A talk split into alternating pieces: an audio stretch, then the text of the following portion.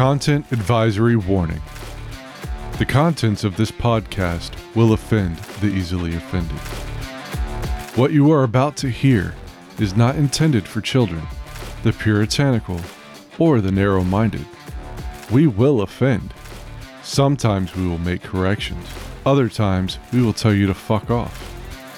But we will always discuss without canceling because we cannot become better individuals if we are not willing to have open and honest discussion. This is your only warning. Would you rather look at my titties? You transphobic son of a bitch. What is Bluey and who is supplying it? Like there's a Peppa Pig character that's like trying to like chase and kill you or whatever. And so like that's the Peppa Pig that they like. I was just thinking, you know, us losers got to stick together. I don't know. So the orange thing has escaped me into the back of the house. He's not supposed to be back there when the door's closed. I hope you're talking about your cat, not Donald Trump. Hmm. Uh, yes, the cat. Though I do love covfefe. He's hiding top secret documents in your drawers. He must be. He's That makes back sense. there, stuffing the stuffing my nightstand with documents. They'll never find him here. But there's the, the toilet seat fallacy. Do you know what that is? So, so you changed your behavior by just learning to sit down and pee? Funny enough, she was actually a Republican when uh, she was registered as a Republican when we were first uh, together. So you fuck her to the left is what you're I'm telling you, my dick is magic. My wife was raised by like hardcore hippie liberals, so you know, it balances the scales. I turned her into an anarchist. So you're saying she's a Trumpy? No, he didn't say he fucked her stupid. He said he fucked her to the point of anarchism. He fucked her crazy, not stupid. Welcome to From Here to Paternity, the dumpster fire of conversation. This is a podcast of four fathers coming together to discuss a variety of topics while trying to understand what it means to be a father, a man, and a healthy human being in this era. We created this podcast as a means to leave something behind for our children to one day understand us as the imperfect human beings that we are. Through this podcast, we can help ourselves to become overall better people participating in this mad and bizarre experiment that is existence. We will discuss complex and difficult topics at times. We aim to grow as people by being courageous enough to be openly honest receptive enough to be challenged, and to learn together from our mistakes. At best, these discussions are lessons from which our future progeny might learn. We appreciate you taking time out of your life to listen to our nonsensical blatherings, and hopefully, it is an example of synchronicity that has brought us all together. Thank you for joining us on this journey. Here's to better understanding each other, and maybe along the way, become better people because of it. Hello and welcome to From Here to Paternity, the dumpster fire of conversation. I am Scott, the man who watches birds and polishes turds. I'll pass it on to D Man. I'm Big D. I'm the man with all the plans, typically. Anyway, um, next is Eric. Hi, I'm Eric, the unapologetic geek, uh, writer of Paradox, master of wordification, first and last of his ilk, and I'll pass it off to Joe. Hey, I'm Joe, freshly out from the crushing weight of the world. You don't look any slimmer. It didn't crush you that much. Uh, He's resilient. Yes. uh, the mass is still back. there. It's just, you know, He's shrugging. It's a squish- Atlas shrugged. Great. There you go. That's right. Yeah. you just can't see my lower half, which you know, Yeah. that's a good thing. Did you shorten some? Did it, did it squish you down? You lower it out? He has no legs. I have no legs. He's got the sketch. Damian, that pops in my head From so many times. From oh, kids, yeah, yeah. yeah. I have Yep. no legs. So- I have no I have no legs. I have no legs. Oh, I haven't seen that in a long time. Oh, yeah. I'm just so That's a- happy you uh, got the reference. Yeah, So am I. Yeah.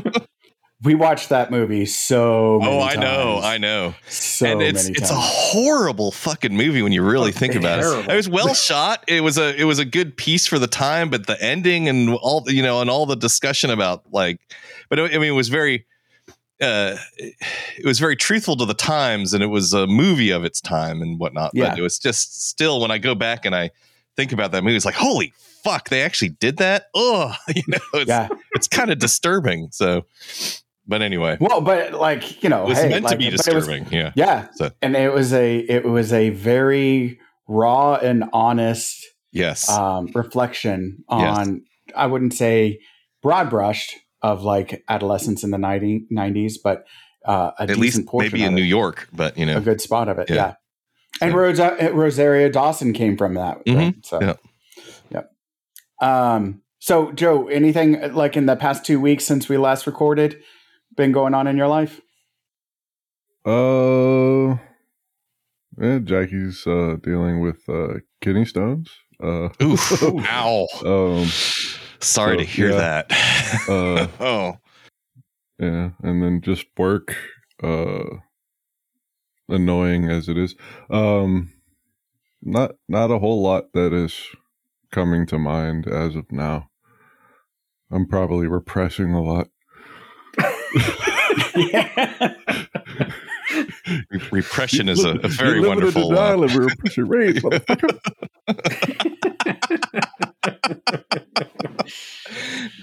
oh, oh, another good line. Yeah. Anything that you're watching? Uh, we finally got to episode one of season eleven of The Walking Dead. Mm. So, oh wow. And then uh, Jackie started to nod off, so paused it, and uh, we'll pick that up later. So, but yeah, we're finally there. So, I'm excited. I guess. Nice. For that. Okay. How about you guys? What about you, Damian? Um, watching uh, or still watching um, what you call it? Uh, uh, fuck, The Handmaid's Tale. Uh, season. I think I'm in season four, season three, late season three or something like that.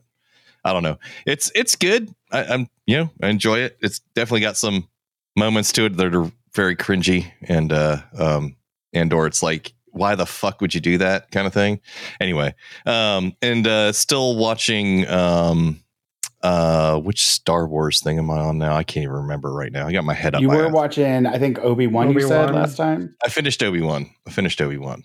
Um, that was good. Yeah, I'm on Andor. Back on Andor. That's what I'm watching. Um, I think I'm almost to the end of the first season at this point. So, Nice. and I'm really looking. They, I, they're re, uh, releasing season three of The Mandalorian, I guess, or have they already yeah. released it? Yeah, soon. I don't know when, Can't wait. but soon. Yeah.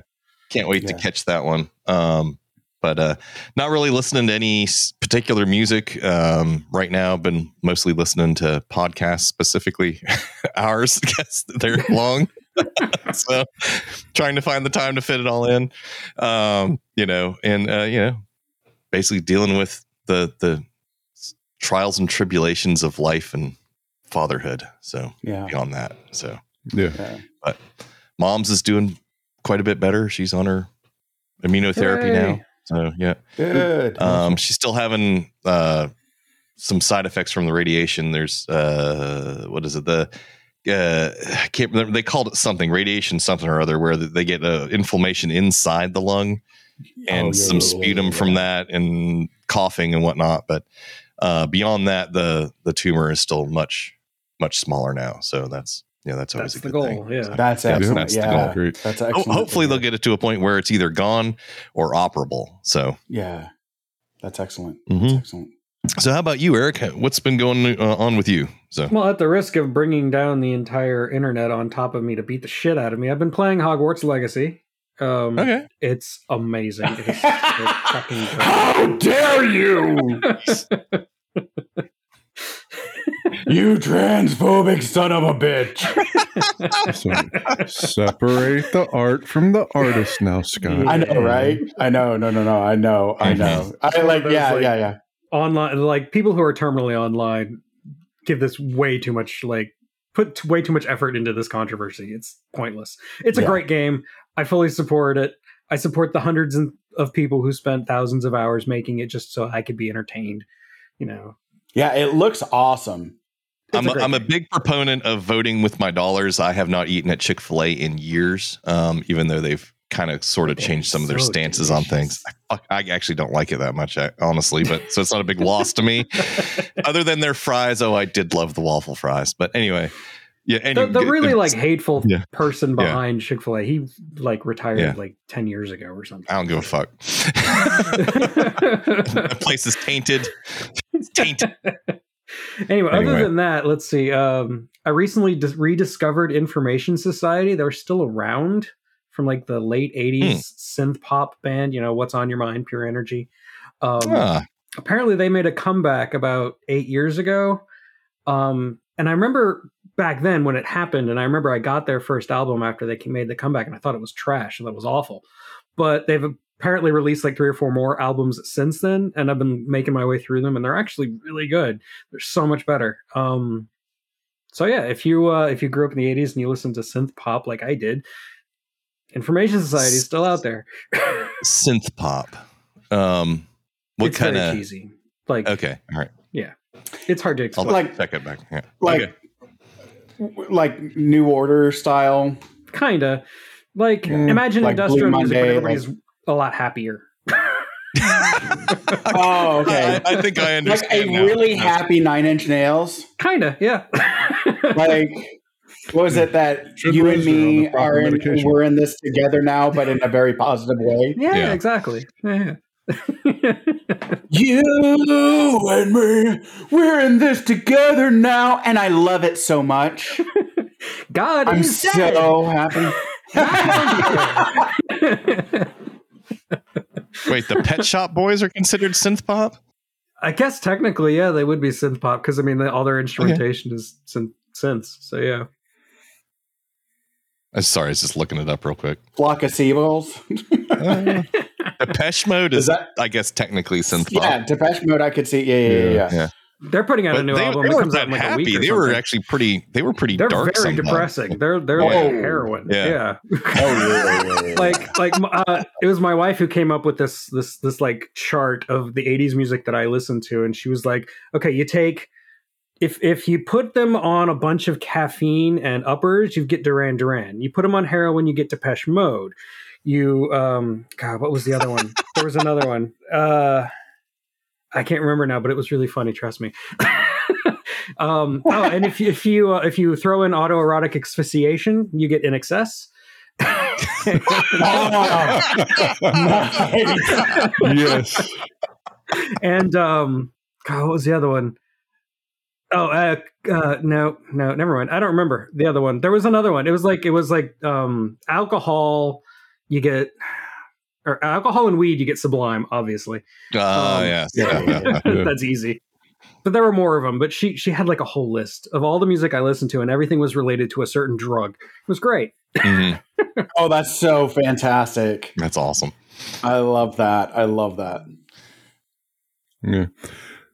Speaking of going So- through like So, uh, uh, uh, other people's catalogs, uh, I have been listening to more Gary Numan lately too. Oh wow, So that's old. Short people have no uh, right to live or whatever it is. That's Hmm. apt since he has no legs.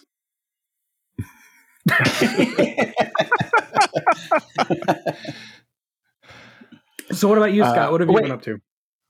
Um, so uh, we're still on season 11 of Walking Dead. Um, like we're like halfway through. So yeah, when Joe said like he's on like episode one of season 11, I was like, holy moly. Yeah, you were like uh, Plowing 'cause we through. made- yeah, we haven't made much. We're, we're, we watch maybe one a night, some like most nights or so, but like, uh, um, and and my youngest is addicted to Bluey, um, and so I am a Bluey dad. Um, um, question. what is Bluey? Yes. I was like, what is Bluey and who is supplying? Bluey. Uh, Oh, Bluey. I know it's the dog or whatever. yeah, it's an Australian kid show. Yeah, Okay. It's on Disney Plus, and it's like all like re- like young kids are are really like again my my youngest is in second grade, so like hmm everyone in the class loves Bluey and all Okay. that stuff, and so um, Hey, I was Yeah. a big fan of of my oldest's uh, um, Peppa Pig phase. So that was a Peppa really was I love that show.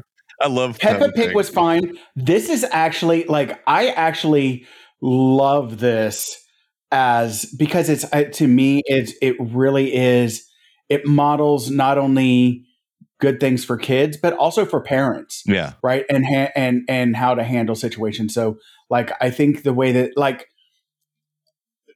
i think there's some like I, i'm kind of like mm, you enable your kids a little bit too much. You know like there could be some better boundaries. But again that's where me and and like my kids will sit down and talk about like you know they would go like dad you'd never you'd never do allow us to do that or you would never do that you know and and again we would talk about well why is that and and they would like that's just not a like it's not appropriate or whatever blah blah blah and and, and we can have those conversations and Yeah. stuff And What I so- what I always loved about um about Peppa Pig was that um everything can be solved by d- jumping in muddy puddles. or or an I'm sorry and a hug. There- there- There's one of the two, you know. But although you know, jumping in muddy puddles, solution to everything. Talk about freedom and the no caring and just you Yeah. know just get in there. Just jump Yeah, in some muddy I- puddles. like my kids my kids have uh, like have not been a big fan of of Peppa Pig oh, Um, I'm they just sorry. like, like they haven't no like they they haven't really dug that one, but they like uh they like Bluey and Peppa Pig. I guess there's a Roblox game where like there's a Peppa Pig character that's like trying to like chase and kill you or whatever, and so like that's the Peppa Pig that they like.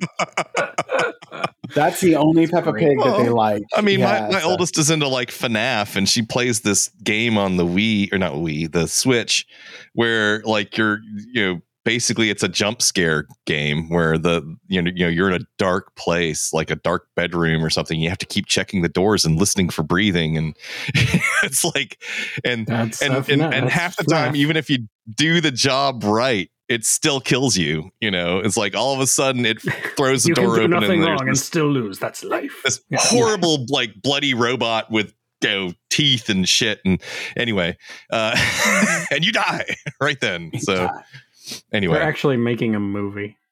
i know Yeah. wasn't there like a wasn't there a, there was a short that they did where it was there? I don't know.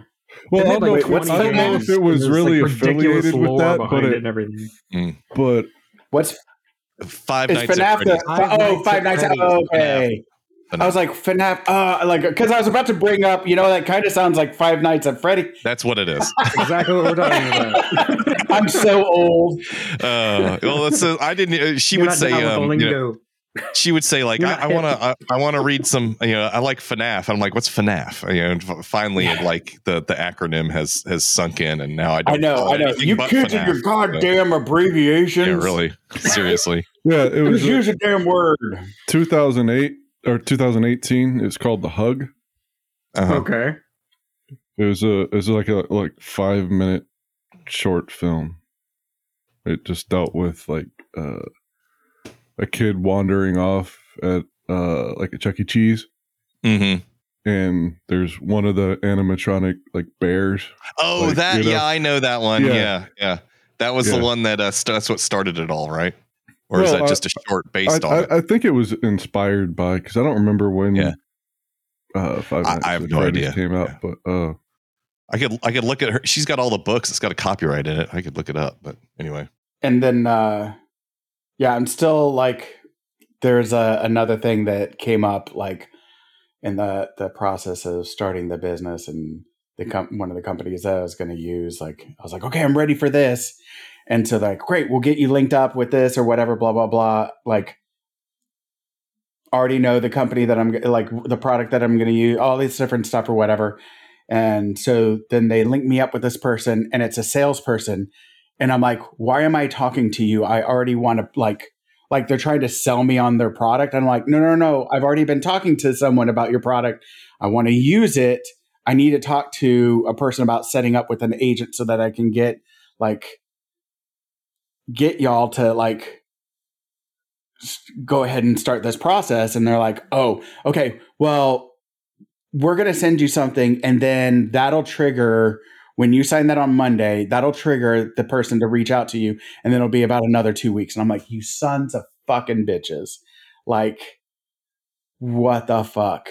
Like, I like, like, the otherwise, like, I like this company, but like, this part of the process is just like such a fucking, like, pain in the butt to like the way that they structure, like, anyway, structure it or whatever that, like, I'm talking to a salesperson and they send me to another salesperson to like schedule this Are to they- do a demo. keep- I'm like, I don't need the demo. I don't need the demo. I just need you to. No, they're not trying to. Oh, no, it's just a complete and total repeat. I'm like, then why the fuck am I like? Why are we doing that? Like, what? What the fuck? just see the trailer for the movie right before the movie. Yeah, yeah, really. yeah. Just a reminder of what you're getting ready to watch. In case you forgot, you know. Yeah. Yeah. F- FNAF came out in 2014, by the way, as a video game. Yeah, that's what I figured it Yeah. was probably the So, It- it- so if that video short, uh, you know, came out earlier than anyway, No, it I came go out in 2018. Ah, No, it it it it probably all originated from from somebody getting locked inside a Chuck E. Cheese when they were a kid. yeah. You know, Well, that, night. I, I know? remember something earlier than any of that stuff that was like about that exact thing. Like maybe it was a little like a story from somewhere or like a little short on YouTube, but there was something that came out before FNAF or any of that that was about like being locked in a Chuck E. Cheese kind of place with animatronics. Yeah, I wouldn't be surprised. Killer clowns from outer space and whatnot.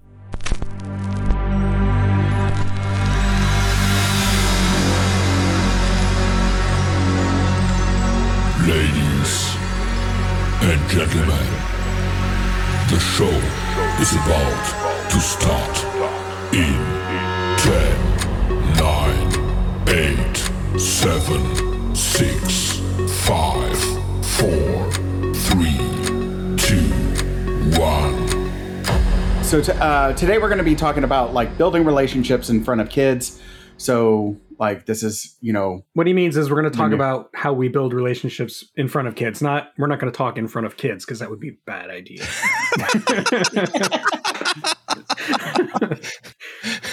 no God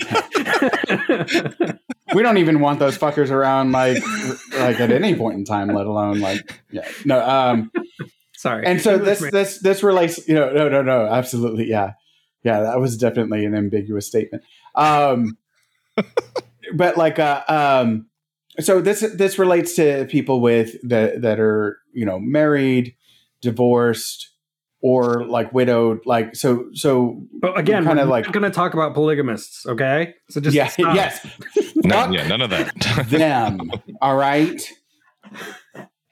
I mean, yeah, fuck them all you It's- want, but no, yeah, I not say going to be that's part isn't, isn't that kind of the point? Isn't that the motto? Like, no. So, so you know, just kind of like like how how we go about like you know doing that. Like, so so basing this off of like um Bandura Bandura's like social cognitive theory um of that we learn you know um we learn behaviors by watching others right I had no idea Antonio Banderas was a psychiatrist. Yeah, and so like you know we learn beha- we learn our our our behaviors our psychologies you know our, our, our, our actions from looking at others right? And so how parents can model you know for their kids right?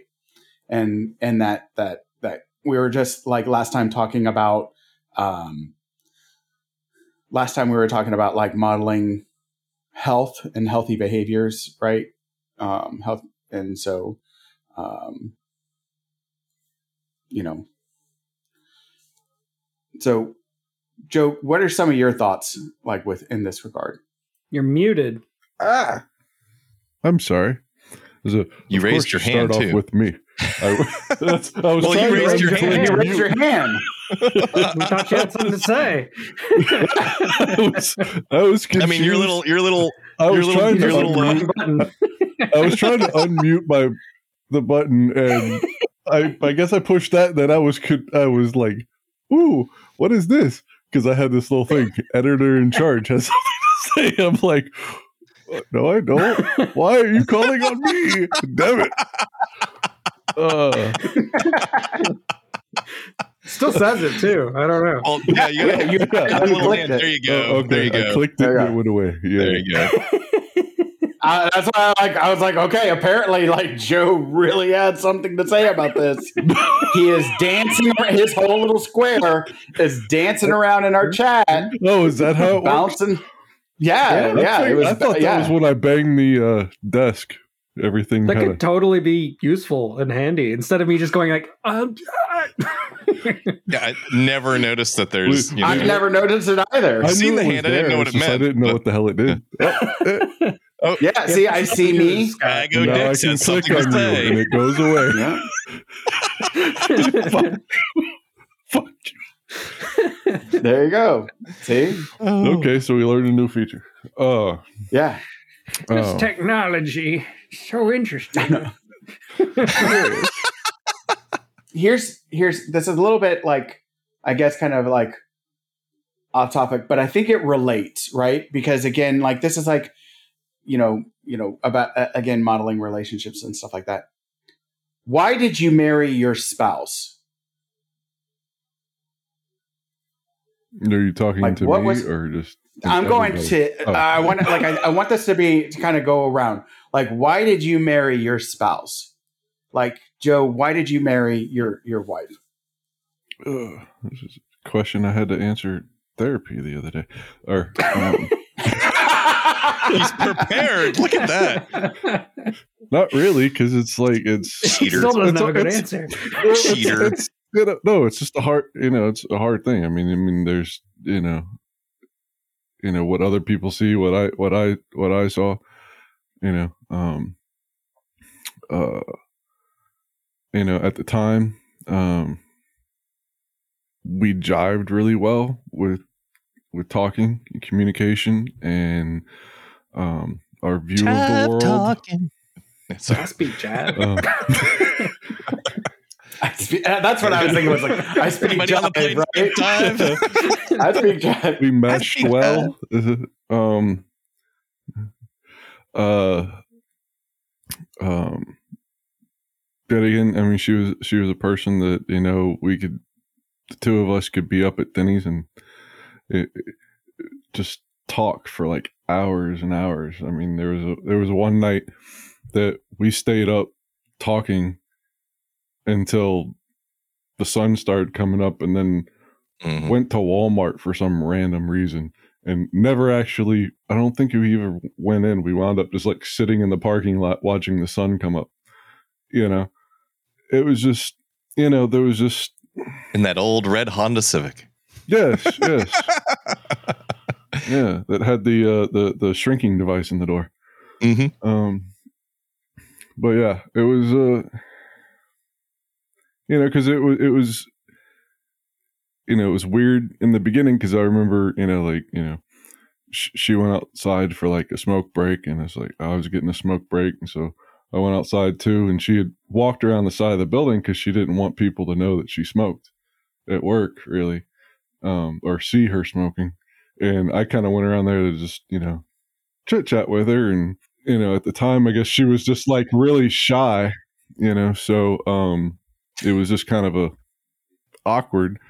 But then later on um she had expressed to a coworker um you know that she liked me and all that so the the coworker kind of got us together um and we just started talking and really meshed our w- worldviews, our, our ideas on religion and whatnot meshed, you know, and it just kind of went from there, you know. So, Awesome. without getting too much into the details, Yeah, no, no, no. Yeah, no. I like not just, just yeah, like not, not, not deep details or anything. Just like, why was it? Like, why do you think you got married? Like, yeah, like, what is it that you think that you led to you getting married to your your your wife? Right? Um, it's just sort of like the curiosity. I thought that was like, like a really great answer. Thank um, What about you, Eric? Like, you kind of talked about this a little bit um, before. Well, you know, um, it's really important because my species is dying. We need to form some like human hybrid kind of thing. So, Keep the theme. Yes, love it. um, Now, No, now, did she uh, lay an egg when your child was born, or did yeah. it come out fully formed? I was wondering. It You know. ruptured. It ruptured from forth from her abdomen. Um, yeah, so we sewed her That's, uh, back up. It's fine. It's Surprisingly fine. accurate. Yeah. I know. no, because we uh, were we were best friends, and neither one of us wanted to be alone. And you know, call me a romantic. We love each other. The end. and you know, she was the kind of girl who like I was having a big fight with my roommate. She didn't like my roommate either. So uh, she comes over to my place. She like drives down from Maryland to my place um, when I lived in Florida, and uh, she just Jeez. has extremely loud sex just to piss her off, my roommate. so like, match made in heaven. What? So what is it though that about her that like really like you feel like you really connect with? well, I mean, we have. It's not. It's not just that we have a lot of the same interests. It's that like we both want the same kind of things out of life, and we have like goals that mesh. Um, you know, we complement each other more than um yeah it's more of a complimenting each other than being like identical copies of each other you know? Like she likes to read i like to write. She likes to work i like to stay at home do the dad thing. Um you know it, it's things like that you know? She doesn't like to cook i love to cook. Um and uh yeah that's it. I mean it's just i don't know i don't know how else to So answer it- it No, no, no, no. I, like so, so not only do you have like complementing interests, but you also have the yin and yang kind of balance. Absolutely. Yeah, she's very left brained. Yeah. I'm very right brained. Um, Yeah, you know, she takes things too seriously. I don't take things seriously enough. You know, stuff like that. Yeah. and and and kind of like you, do you feel like that blends brings you from kind of like you and I kind of joke about like we keep each other from going off of our political cliffs, right? Absolutely. Like, do you feel- yeah, it's very similar. like, do you yeah. feel like you guys similar? Like, uh, even though politically she's basically turned into an anarchist, so which I'm, I fully support. I'm fully happy with that. I love it. Let it all burn. Burn it to the ground. It was Hey, like man, months I- we were eating dinner, and she said, "You know what? I think I finally figured out my political views. I'm an anarchist." I'm like, "Okay, great, I'll go get the Molotov cocktails. Let's go. let's go." Eric, it all comes back to I believe in the end we're all just gonna like find a way of becoming anarcho communists, right? yeah, Like, right. Oh, that's funny. like the like the the the the libertarian collectivism, um, and so just anarcho anarcho communists or whatever, like this this strong libertarian collectivism. we are the Borg. Authoritarianism is resist is useless. right, right, right.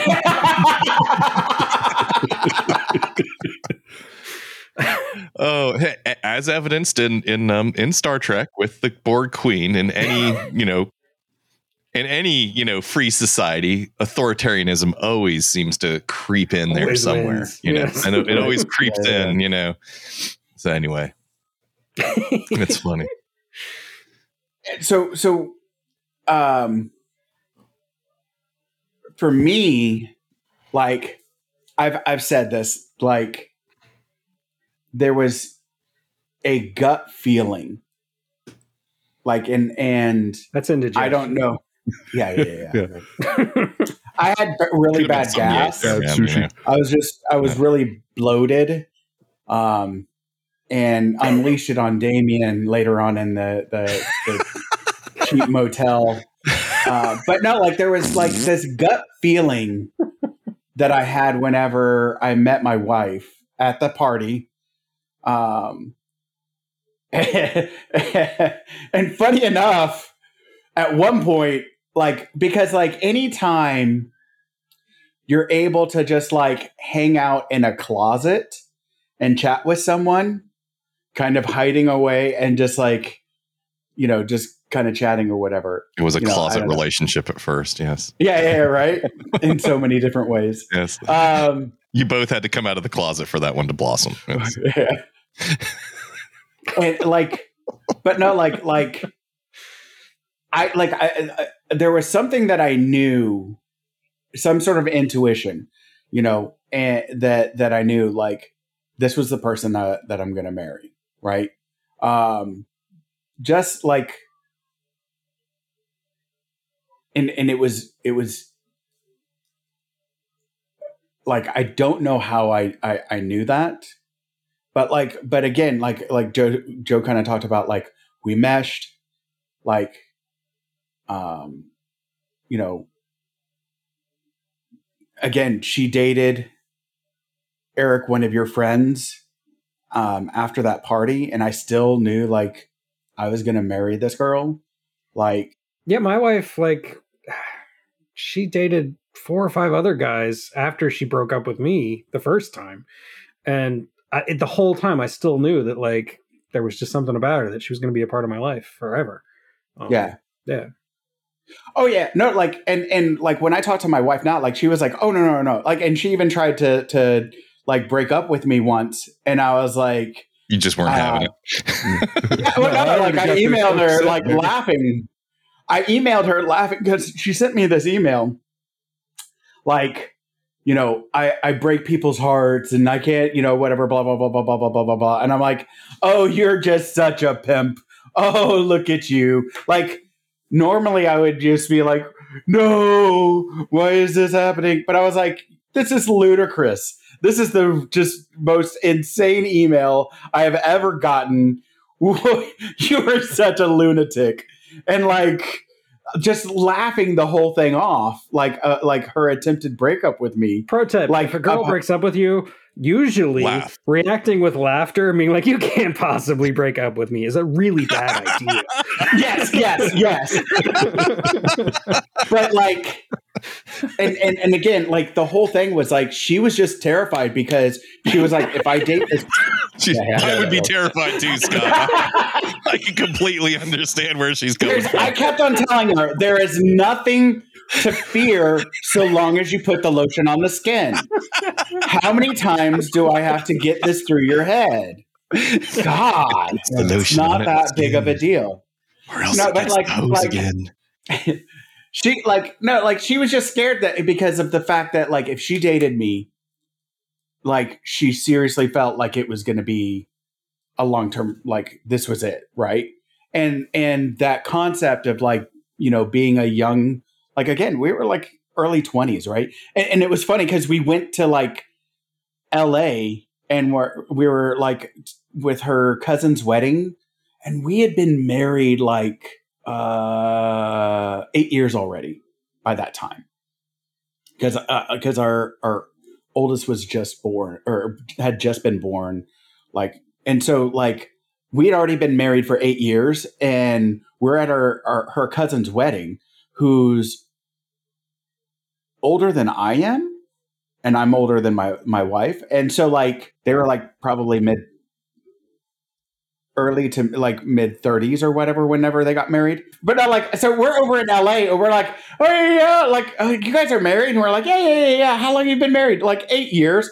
Like how old were you when you got married? And we're like oh you know 25 blah blah blah like Mhm. and they're like that's so quaint. Like it, they're like it's so midwestern of you.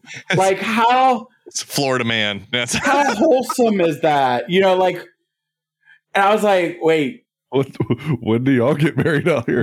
yeah like wait what like they get married in we're, their like, 40s because 40 is 30s the new and 20 40s? apparently. right So, right yeah. right right exactly right and, and so it was like this this really weird and, and so like so so i I- you know i get that you know like still i was like i'm not getting married until i'm 25 you know because i was like people that get married before 25 like between 18 and 25 have a 71% chance of getting a divorce or whatever rate of mm. divorce and all this different stuff and blah blah blah blah blah so i was like oh, this is pretty reasonable. We're mid twenties, whatever, all that.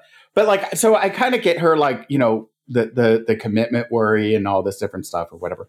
But like, yeah, we would talk on the phone like for hours, like every day, you know, No, eight you to hang ten up. hours. a You hang stuff up. like that. Yeah, yeah, yeah, hang up till you exactly. And and Both fall And- asleep. and- Long distance, Bill. And I then- know, right? Oh yeah, back when long distance was a thing, he would he, and he you had long distance rates and He'd, stuff. he'd tell her he'd, he'd- he's going to flip around and do her like a refrigerator. and that won her over. Like when I stuck the first little like it was my art, but I pretended like it was a it, but it looked like a child's artwork. When I stuck the first little artwork on her back, she was like, "That's it. This is this is the rest of my life right here." refrigerator magnet on you. and so like no like like eh, so and and also like before we were married um 75% I, I calculated it because i'm that much of a nerd but like uh 75% of our our relationship was spent long distance right which to me i see as a benefit because of the fact that She didn't have to You know- smell you. Yeah. well, yeah, that. but no like or it, look at it you forced us or you know, interact with you all the time. but it, it really forced us to talk to each other and and communicate and get to know each other and like really understand each other right and you know and everything. So so uh, like i i i had appreciated and and again we we had lived together and everything so we also like knew you know some of the the the drawbacks. And and again if you're getting you know we can talk about this when we actually talk more in depth about marriage or whatever and stuff like that but like no no. I, I know every time you say that eric i'm like Woo! I have- love. what? yeah exactly the princess bride for i'm like i love it I have to So, put but no, like- in my mouth to get that sound. understand the things that irritate you in the beginning of a relationship are going to be the things that'll be there the whole time yeah, so accept those be ready Yeah. to accept those things yeah. I think acceptance is one of the most important things in a relationship. Is that the the other person's going to always have quirks that you're, are going to be like Ugh, to you, but it's like you just have to accept that that's the way they are, and if you can accept that, then it makes everything else a lot easier after that. So accept and compromise right because you also have to you have to like yeah, like again G- Yeah, I agree. You, you, Yeah. There's always going to be compromise, but what I'm saying is the things that can't be changed, like you know, maybe she smacks when she eats her food or something, or you know, there's there's just y- there's lots of things like that. That it's just little stupid shit. That's just like it's annoying, and maybe you ask them to try to do something about it, but then they don't or can't or whatever. And you just you know, you either accept that that's okay or you don't, and if you don't accept it, then that's not going to work for you. You know, so. I don't know. Like, I think you have to, you do have to accept your, Mhm. um, the, the quirks of your of your partner, but at the same time, you do have to always be willing to change and compromise yourself, but never Agreed. expecting them to do the same. Like, like it's it's that whole Yes. 80 20 philosophy that you should always be the one who's putting 80% of, of of the effort into your relationship and the other person should feel exactly the same way like Yeah. it, it's it's that kind of uh dichotomy where like there's also this my brain is in a, it's a bunch of different places here but there's the the toilet seat fallacy do you know what that is it's Go for it. um you always believe that you put the toilet seat down because every time you have forgotten to put the toilet seat down you don't remember it. Why would you? But and she is never going to remember the times that you put it down but she will always remember every time you left it up right? Yeah. That's the Mhm. toilet seat Yeah. fallacy. Um, Mhm. and i feel like a lot of relationships get a lot of tension and a lot of stress because they don't recognize that that kind of uh, interplay between like the the changes that people are making sometimes don't go noticed um, or don't go Mhm. appreciated because they, they're kind of in the background they're like they're they're quality of life improvements that you don't really notice but if they weren't there Mhm. you would notice um, So, so you changed your behavior by just learning to sit down and pee. no no uh, my species um, does it differently i don't want to talk about it it's, it's embarrassing we, ex- we excrete our urine through our skin when we're Is it, is it, is it once a year? You ever seen those videos where people like will will drink milk and like spit it out of their like tear duct.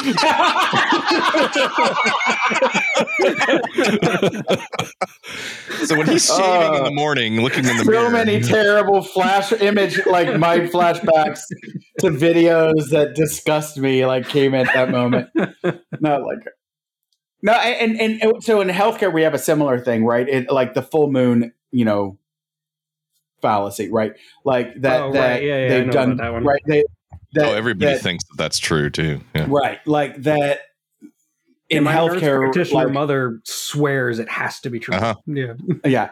Yeah. Like you go through any department and they'll say like EDs, like they'll say like everybody comes in, you know, during in the ED on a full moon, like all these different things will happen, like mental health, like you know, people have more mental health issues during a full moon, more pregnant or more deliveries, you know, during a full moon, all this different stuff.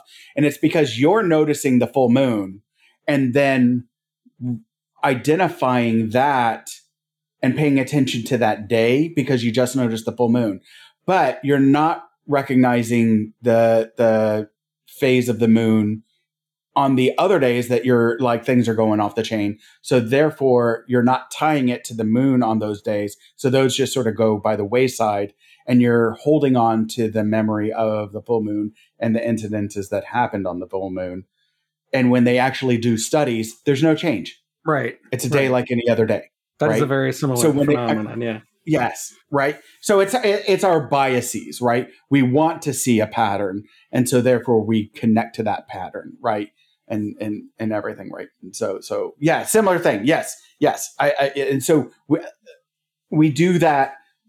To, so supporting your statement there, we do that in so many different ways, Oh, absolutely. and in Yeah. so many different you know uh, spheres of you know because again, our minds want to find patterns, right? Our minds are constantly looking for patterns like It's the, the really good at concept of intentional blindness.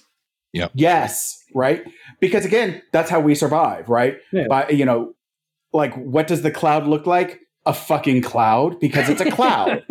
It doesn't look like anything. We just put the pattern in there. What does this star shape look like? Nothing but we Anus. see it because our brain looks for yeah because our brain looks for patterns right? Mhm. and that's that's what our brain is designed to do. So therefore we find these biases because our brain's constantly trying to find the pattern Yeah. and we're not looking for the honest truth right because Right. our brain isn't designed to see the honest truth so yeah or no, no, hasn't no, I love evolved to see the honest truth. It's evolved to find patterns. So right right right Yeah. right because that's that's what allowed us to survive Yeah. to this point right yeah, so because What about Damian? Here's an like I'm, I'm like I'm curious about this. Why did you marry your wife? And I think this is a an You know, interesting I- one because of, I've spent thousands of dollars and many years now to try to forget all of that and put all of that behind me. Get on the chair, Damian. You're going to tell us everything. no, but I think but no, but I think this is like a fair like like no, it's fair. Yeah, it's yeah. fair. I'm going to answer the question. I'm just, you know, letting you know that. Um, let's see. Uh, fuck you. anyway, um, so so when when I met her, I mean, there, there's. I'm just gonna go be you know upfront with this. There was a little bit of the white knight thing going on there. There just was because she's you know divorced single mother, and so the little bit of that was coming forward. But um, when I met her, she seemed like well, I don't know how else to put this other than that she, she seemed like a winner. She seemed like uh, smart, intelligent, you know, could carry on a conversation. We had similar political views. Um, we like stayed up all night talking for like the beginning part of the relationship and so on and so forth. And I mean, you know, then there's the the bedroom parts and whatnot that was compatible. So, you know, I mean, slot or tab A, slot B, you know, all that good stuff. Um, but you know, a- and just you know, we had a lot of fun, you know, and um enjoyed each other's company and she was smart and I, you know, the whole being able to carry on a conversation with her about a lot of different things and not just politics or whatnot, but it was a lot of different things. Um was uh was very appealing to me. So I, I was like, okay. And you know, I'm kind of a commitment person and once I jump in with both feet, it's kind of that's where I'm at you know, and that's where I'm to be. And I'm staying on this train until, you know, until it stops or whatever, you know. Um, or so crashes and burns and or crashes and and burns as the uh, ditch. that did, yeah. So yeah, But- and you know, and and so you know, the, the real question is, you know, it isn't so much why I got into a relationship with her or what I found attractive, but it was this why did I stay after all the red flags started to pop up is the real question, and that's the part that um, was a lot. You know, it took me a while to really, you know, understand, but um, you know, like, and it really comes down to I didn't want to let her or her son or her family down by not going forward with the marriage. And so it was again like that whole it was a bit of that white knight kind of thing. And I thought it would get better. I really did. I thought that she was just having cold feet and I was seeing things that weren't there and trying to give myself reasons to get out. And really, no, that was all there and they were- they were legitimate reasons to get out. So um but that's kind of the gist of of all of that. And So kind of like like like not trusting your your intuition or your yeah, like I, I was I gut. was having an into I was having a gut feeling that trying to rationalize it away. yeah and then i decided to yeah rationalize it away i didn't want to trust it because um because I, I i've had a you know a problem in the past of letting go of really good people because of those feelings. And it's like you know so it almost became a reverse. It's like well if i'm having those feelings then i probably should ignore them you know because they are leading me in the wrong direction. But it wasn't necessarily true. Those feelings are just feelings you know? And so anyway I, I yeah i rationalized all of the all of the what you know the rational side of my brain was saying no there's problems here and i was like no there's not problems i'm just i'm just coming up with reasons why i shouldn't be committed instead of coming up with reasons to be you know but no it was those were real reasons and i should have listened you know i should have listened to the voice in the back of my head in that sense instance at least Well, so and, but I- again, I wouldn't have I wouldn't have my oldest daughter if it wasn't for Right. going through all that. So I, I am you know grateful that I did. So well and and that's where i like i was just gonna like challenge one thing uh, because again it's it's the the provider in me or whatever is the the concept of shoulds. There is no such things as shoulds should like like those are just ways of beating ourselves up right? And yeah, and you know um If it had gone the other way, you'd now be talking about how you how you shouldn't have or how you yeah. let that one go yeah, because yeah. you're just falling into into the same pattern yeah, no, right? no, You I get it. into- It, it is what it is ultimately. Um, and, you know, one of my favorite sayings in life is "It is what it is," because Yeah. it No, honestly all is what it is. Yeah, no, So, exactly. And and and like in it, so like I I like did some research. Like I'm I'm I'm trying to do research for for us to have some background behind behind what we talk about a little bit, and you know give some information. And and like the so one of the therapies that they use in in here is acceptance and commitment there uh, uh, commitment therapy ACT, which is a therapy approach that I really like. It's one Yeah, of the my tools, therapist keeps talking about it. Yeah. yeah. Oh, does she, oh, do they really? yeah, yeah, my therapist really she's been giving me a, an education in, in ACT. Yeah. Oh, okay, great. Yeah, no, no, no. I, I, I really like it. Yeah, there's. I've got a, a textbook on it that that it's one of my books that I have uh, lined up to to read as soon as I'm done with this other one on psycho uh, on psychodynamic. Um, uh, one of my psychodynamic books and stuff like that. And so, um, yeah, yeah, yeah. No, it's it's it's it's a really good uh, therapeutic approach. Um, and and again, it helps with that that flexibility versus inflexibility kind of mindset, right? And so, yeah. Anyways, um, but yeah, yeah. So that that concept of like shoulds and you know just simply you know accepting right of where we are that it's a learning you know uh, uh, things in life are are, are yeah, and and? I agree. It's just it is hard to not you know, think, well, I could have avoided all of that pain and money and so on and so forth if, Yeah. you know, if this, then that kind of thing. Yeah, I mean, So, you can you know, have it's- those thoughts and just acknowledge those thoughts as Oh yeah, of course. Being yeah. there I, and, I and- and I 100% acknowledge that you know I, I I don't actually have any real regrets. It's it's just I I am where I am because of what has come before. So and you know if it wasn't for all of that, then you know I wouldn't have my my oldest and um you know uh so on and so forth and you know I wouldn't have that you know love in my life. So you know it's and I and I like where I am. So for the most part, with exception of some things here and there.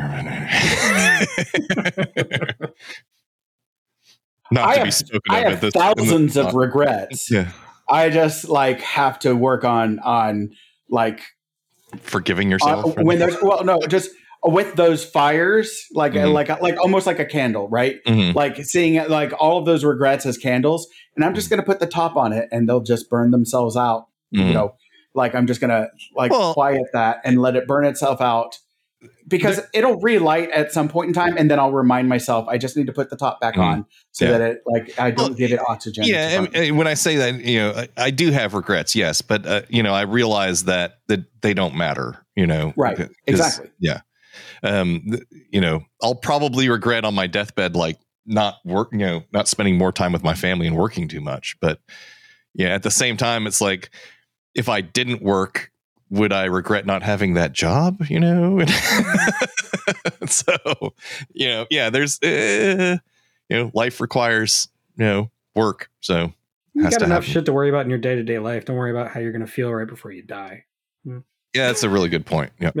I'm just saying. I was just saying. No, no, I know. I, yeah, I and anyway. I, I get the. Yeah, I, I yeah, yeah. totally 100 percent agree with Yeah. you. I'm just being a smart. Yeah.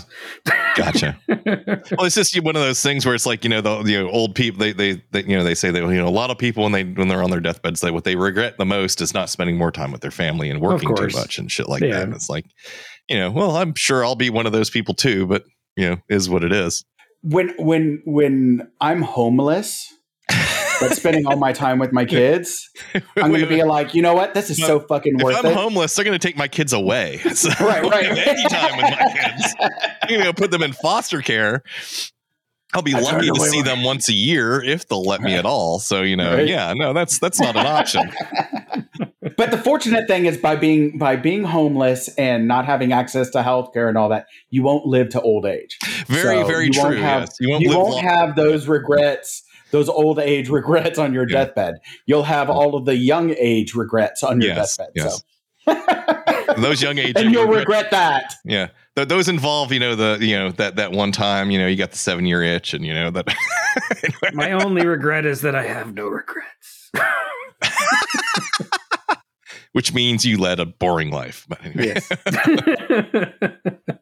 now, one like bit of like mental imagery that's really helped me out um, is whenever I'm having any kind of like thoughts of regret, or really any kind of like intrusive thought that you don't like, you know, like guilt for something that you don't feel like you should feel guilty about. It's like you treat it like a passenger, like you're driving a bus and you've got this this negative thought as like a passenger just chattering your ear off. It's fine. Let them be there. Let them say that whatever they're going to say, but you keep the wheel. Like don't let them take the wheel. Mhm. Um, and that- right just that Yeah. kind of mental way of looking at your own thoughts is it's helped me a lot in the last couple of years. I like that as a- like, and tell it, especially- get the fuck out. Yeah. No, no, no. I like that, especially. No, I, I like that because, uh, especially viewing it like a bus, as you're the bus driver, Mm. right? And you're running your route, Yeah, and you're going to have all of these passengers, and they're going to have all of these different things to all say. different things to And so- say. Yeah, You just keep on driving to the next stop because eventually they will get off at their stop, right. right? And then you let them go, you know, and what have you. Uh, Except for that like, one motherfucker that sits right behind the driver and he's like all the time in the driver's ear. You know? No, I will not murder my neighbor. Shut up. the lunatic that's on the bus Yeah. that's screaming at everybody. You got to call the police. They got to Yeah, come yeah, and yeah. take them off. Like Yeah, Yeah, that's That the one that always motherfucker. gets That me. guy. Yeah. that fucker get gets me the- every time. Yeah, As opposed to the one that gets on at the very first pickup and just keeps riding and Exactly. riding and riding Mhm. until it's time to park the bus, and you're like, "What the fuck?" It's like, are you staying here, Or- bud? I'm getting off. You know? or if you're the son of Sam, it's the dog, the neighbor's dog that won't get off the bus and won't shut up. Oh, That fucking dog keeps telling me to kill people. anyway. So to kind of go, because I'm curious about like this is something when I was doing the research, like I was. I, I like oh and funny thing because everybody like kind of brought up about like political leanings and things like that with their spouse um with my wife funny enough she was actually a republican when she was registered as a republican Mm. when we were first uh together Another conversion. Good job, Scott. i'm telling you my dick is magic if i would just if people would let me fuck Him them and Scott and his magical I will. Fu- I will fuck the evil out of them. And no, no. Um, So you fuck her to the left is what you say. I fucked her left. no, no. So, so no. It, wife was funny. Like, by like hardcore hippie liberals, so you know it balances Oh. the scales. right? I There turned you her go, into an right, anarchist. it's like I put. I fucked her to the point that she wants to burn it all down. So you're saying she's a Trumpy? No, God, no. No. 'Cause they want to burn it all down. No, he didn't say he fucked her stupid. He said he fucked her to the point of anarchism. He fucked her crazy. My bad. Not I'm sorry. That's- wrong distinction there.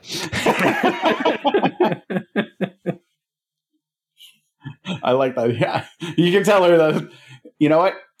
I didn't fuck you stupid. I fucked you crazy. So, there you go. Fine by me. I, I like. I'm gonna. I, I'm sorry. I just had to pat myself on that. It's not that great, but I I, I enjoyed it. Yeah. Um, but no, no, like it's not that great, but I enjoyed it. Good for you, Um, Scott. You should be proud of yourself for the things that you do. Even if Insert applause mediocre. here. I'm easily. I know. I'm easily amused. The crowd goes wild.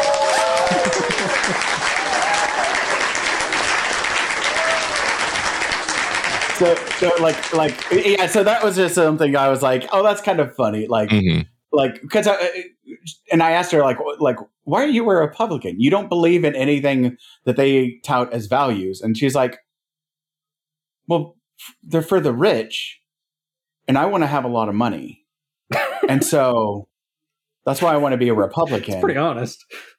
yeah, yeah, no, it was great.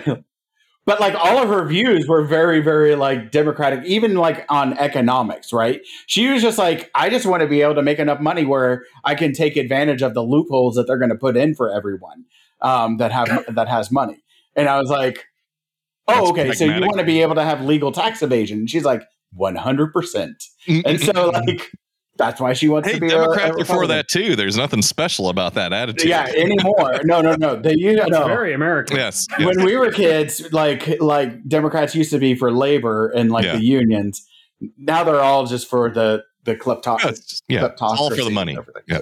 Yeah. Anyways, um, um, so so one of the things I like when I was like do, going through the research and stuff like that, like they talk about communication uh, um, approaches and the the the two communication styles um, that they they came up with was um, or two orientations uh, was um, conversation orientation, so open communication on topics, and conformity orientations, like the expectations of meeting the family's interest over individual interests, right? Sort of like this this authoritarian approach. And I sent like that video, this video of Steve Harvey on Good Morning America, Good Morning America, where he was coming out with a book where he talked about his blended family and I guess part of like advertising for this book and like him espousing his great wisdom, um, which I don't understand why they did that. Like again, this is me just bitching about this. Is is they brought on like uh these two couples where who um were getting were were newly married and had blended families themselves. And they were asking Steve Harvey questions, and he had no fucking answers for any of them because he's like, I'm dad. Well, but our our person, like our ex is still involved. And so like You're going So to a we have- game they- show they have to host go. for advice. What do you expect? I know, Yeah, right? it was fucking br- funny, like but- my kid my kids live in my house uh, like they're like i'm dad they're my kids i don't call them my step kids i'm their dad because i pay for fucking everything because i'm really wealthy and so therefore my money means that i like get to own everything even the title of dad and the kids stay in the house 24 like entirely at my house and they're like yeah we don't have that. We'd rather We have a have- healthy family. i know i know like like we have a what 50 they, 50 they bought into is authoritarianism. And so so so one of, so they bro- broke into the four ty- family types of protective being high conformity uh, low conversation so high authoritarianism of sorts and low The conversation. Hmm. yeah. Pluralistic meaning low conformity high conversation so very like granola consensual which is high conformity and high conversation and laissez-faire which is low conformity and low conversation right? Um, and so i was curious like when you look at your family dynamics okay um, where do you guys feel like your like what family type do you think that again none of us are going to be perfectly in any four of these but where do you think your your family type link like leans towards Well, for me, as much as I would love to pick laissez faire just because I love laissez faire, um, I would probably say my family is pluralistic. um, just because, yeah, we, we're all about c- communication, always talking, always communicating, but we're not demanding conformity of each other. Like, we're not, none of us are really authoritarians. Like, we even have a hard time, you know, being authoritarian with our kid, which sometimes to our detriment. Sometimes we don't do that enough. Um, so yeah, I would say we're pluralistic. So call us granola all you want. nice joe what do you what do you think you you tend to lean towards Crunchy granola all the way. There's nothing Yeah. wrong granola, man. I like granola. Oh. Okay. so No, we we we, we communicate a lot, and and it, it- you know it ebbs and flows like any relationship. It's a Oh, yeah. it's still something that needs to you know mhm. you, know, you, you work at. But um, yeah, I mean, I'm I try really hard not to be you know authoritarian with the way that we're raising our kid. You know, um, I mean, there are times you know where you know. I, have to, you know, because he's not focusing on something and he, he needs to have, you know, the internet turned off or whatever so he can focus on doing other things. But when it comes to like who he is as a person or anything that nature, I'm very hands off, find yourself, you know.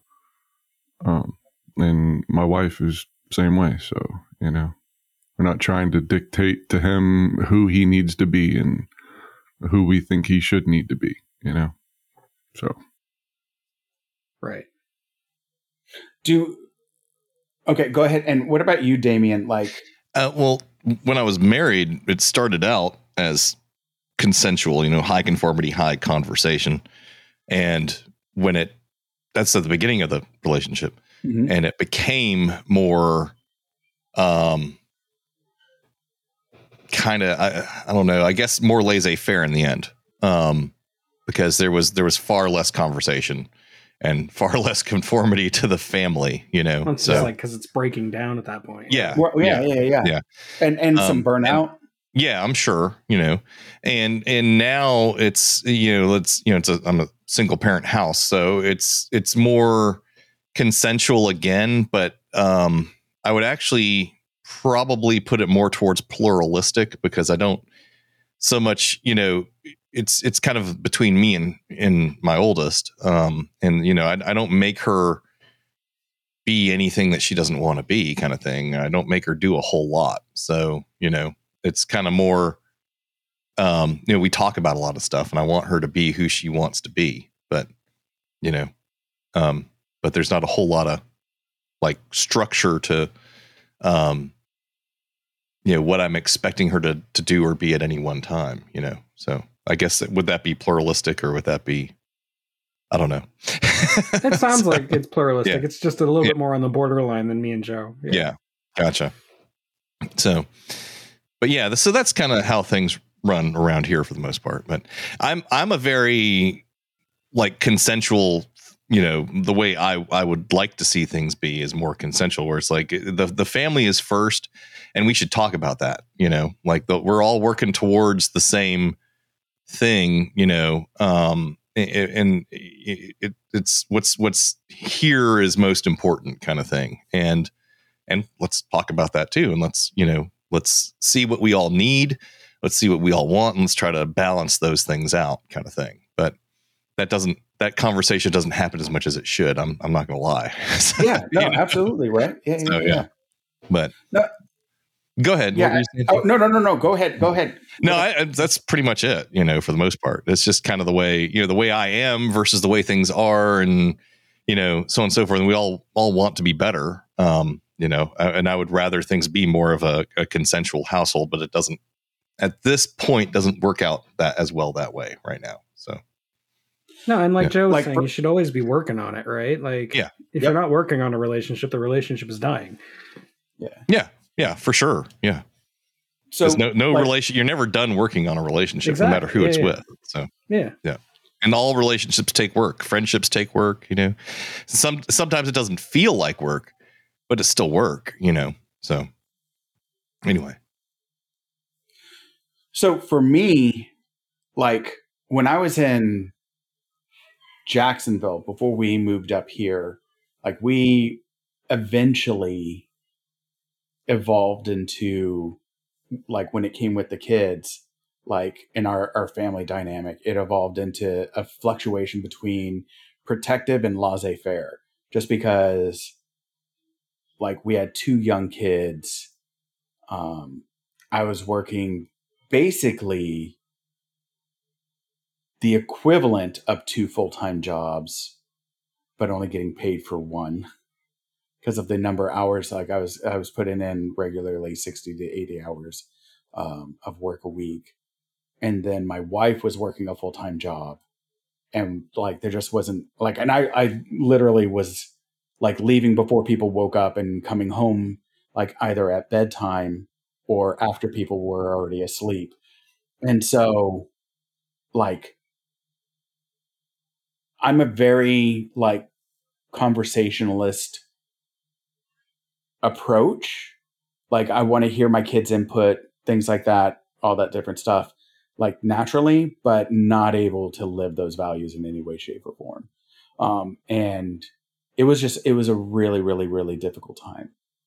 I would say now we tend to uh, fluctuate between protective, pluralistic, and consensual, depending on like the amount of stress that we have, right? Um, at a certain time or whatever. Um, I think normally we are somewhere between a pluralistic and consensual. Because, like, for me, I think I like, and again, this is my rearing. Like, like the way that I was like was raised was, you know, the family name, the fa- like, we're proud to be part of this family kind of concept, right? Like, and and you know, and so there's like living up to this, except like the family's like full of like some really great people and a whole bunch of delinquents. And so like, and like but we're still families. I mean, I know, but we're, we're still fucking proud. Like, yeah. you know, right. Um, almost like the, uh, I haven't ever watched, I, I, haven't seen the TV show, uh, Shameless. I want to, but it's, it's kind of like, like almost like, like from what I've seen from advertisement for it, almost like that kind of family dynamic or whatever. Um, not like that or whatever, but where they're like, um, you know, only I get to to fuck with my family or whatever. No one else gets to kind of right. Mm-hmm. But like, so like there is this like kind of mentality like as far as like uh conformity like this this kind of being um you know that attachment or whatever but i do think that we have a a um a tendency like a high frequency of of wanting to like we'll impart our our, our views but like like with like with religion like when my kids ask like if there's a god or whatever like i tell them the the the concepts and then leave it up to them to discover or whatever just i try to i try to give mm-hmm. them the the the room to to develop Figure out that you're actually God. Yeah. Yeah you're right right exactly and so Is there a God, Daddy? Yes, of course there's a God. I am He. yeah i worship And on the Uh, first no. day, your father created the heavens and the earth. hey it's it's the beginning of the month i need my tithing okay come on um, so, so uh, uh, yeah, so that's what I like. But again, I think I think with most people, like we have aspirations and then reality, right? And so like there's this fluctuation, you know. But I think I tend to lend towards pluralistic and consensual, like this this kind of fluctuating between those two.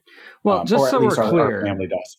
just so we're clear, like there is no one right way to parent, and everybody's family is going to be different. Now, the data is going to say things like, you know, this parenting style has a better outcomes in terms of like happiness or just well-being in general, but those are just percentages. Your family could be an outlier. There's no way that you Right. can make any grand judgments about somebody based on their parenting styles. And you know, this is something that like I think you learn when you become a new parent is that everybody has opinions about parenting styles, and you just got to find Yeah. your own that works, man. Don't don't don't get too hung up on it. I think. Yeah. And, and uh, you know, and and because again, different kids need different levels of boundaries, Right. right? And you know, and and also, but also like, so for me, like the the so one of the the issues with conformity is that in the study they talk about like challenging versus um, acceptance, right? And so, like acceptance is like uh, unconditional appreciation, like valuing, right? Like unconditional love, whereas challenging is sort of like pushing or testing the other person, right? Like it could be like motivation, motivational, right? So like asking like they use examples like asking questions encouraging to maintain physical health challenging negative emotions into more positive ones that's that can be challenging right and so like they found that Like high Dexter's dad, conformity maybe only murder other serial killers. Don't murder. right. yeah, exactly right? But no no like like like so like challenging yourself right? Like and and and that they found that high com- com- uh, conversation did both. It was it, it promoted um higher levels of acceptance um so like that unconditional love as well as the challenging. Whereas like high conformity um tended to to promote the challenging and the the less unconditional love right um, because there's this expectation to live up to the family's values, not your own values, right? Um, and so, so like that, that there, you know, there is a a balance with that. Um, there, there, you know, it doesn't mean that you can't have any conformity, right? Because they had high, moderate, and low, um, and you still had, you know, a lot of benefits and things like that um, for both. It's it's just that when you had really high, it mitigated some of the benefits. Uh, when, when you had really high conformity, it mitigated some of the benefits of the high conversation, right? So right, like it's out of those balance. exceptions, Yeah. self, yeah, the self acceptance, things like that. So there was like it dulled just how high you can grow. But you know, again, it it you know there can be some some kind of uh, uh, some benefits and what have you. Um, and so, it, and again, they looked at like self like so the parental you know interaction how that affected people's relationships later on like how that affected the children's relationships later later on and their happiness and those you know the the self to partner um acceptance the self to partner challenge the the the relationships like of the children later on and what have you. And so that's that's only where it comes into play right is it, when this with this study is very narrowly targeted or whatever. And so it's more of a to me like the benefit of this is looking at your own parents relationships right? And how do you feel like and and then looking at your own and how do you think feel like that interplayed right? Like i said like my family was very big into high conformity like in the sense of like you know our name means something you know being you know it's important to be part of the family whatever like um it, nobody fucking knows who we are. But like but again it, we're, we're proud to be like to have our family name and stuff like that right? Um and so there's certain values that you know they're more cons- like a lot of my family is more conservative. And so for us that aren't as conservative like we're considered like the black sheeps right? When right uh, right and so so me to be again i know i know i know right? And so so so again like kind of seeing how like like so that's where i say like when i like especially for me in our family dynamic on my end like the high conformity i can see where that comes from. And so it's about a matter of me being able to say like and also my need to feel in control of things right? And so it can can lead to some overbearing parenting right so it, again it just it's it sparks self-reflection is why i bring this up is for for self-reflection to be able to grow in a healthier way is all but I think the My underlying self-reflection. Oh, go the underlying Sorry. point here is that like the way you treat your spouse or the or the, the relationships you're trying to build with somebody else um, will be reflected in how you treat your children. Like there there will be a, yes there will be Mhm. some kind of uh, cohesion there. Yeah. yeah yeah absolutely absolutely right Sorry, I didn't mean to cut you off, Joe. No, this is uh, just talking about what self-reflection is. I, I, I, I tend to beat myself up a lot when it comes to, you know, reflecting back on like previous choices and Mhm. stuff like that. I, it's part part of my whole therapy thing is like I, I guilt trip myself a lot on a, a lot of shit. So oh Don't we all? I mean, you know, Yeah. it's all right. Uh, We all Joe, do. I beat myself up all the time. I'm my worst critic. Um, I, I okay. literally beat myself up. So I went to my Well, I do that at dietitian. night every, t- you know, as Yeah. well. In front of a know, mirror? That's not what self reflection means, man. you ugly son of a bitch. you got to clean it right away, otherwise Yeah, right. streaks. right.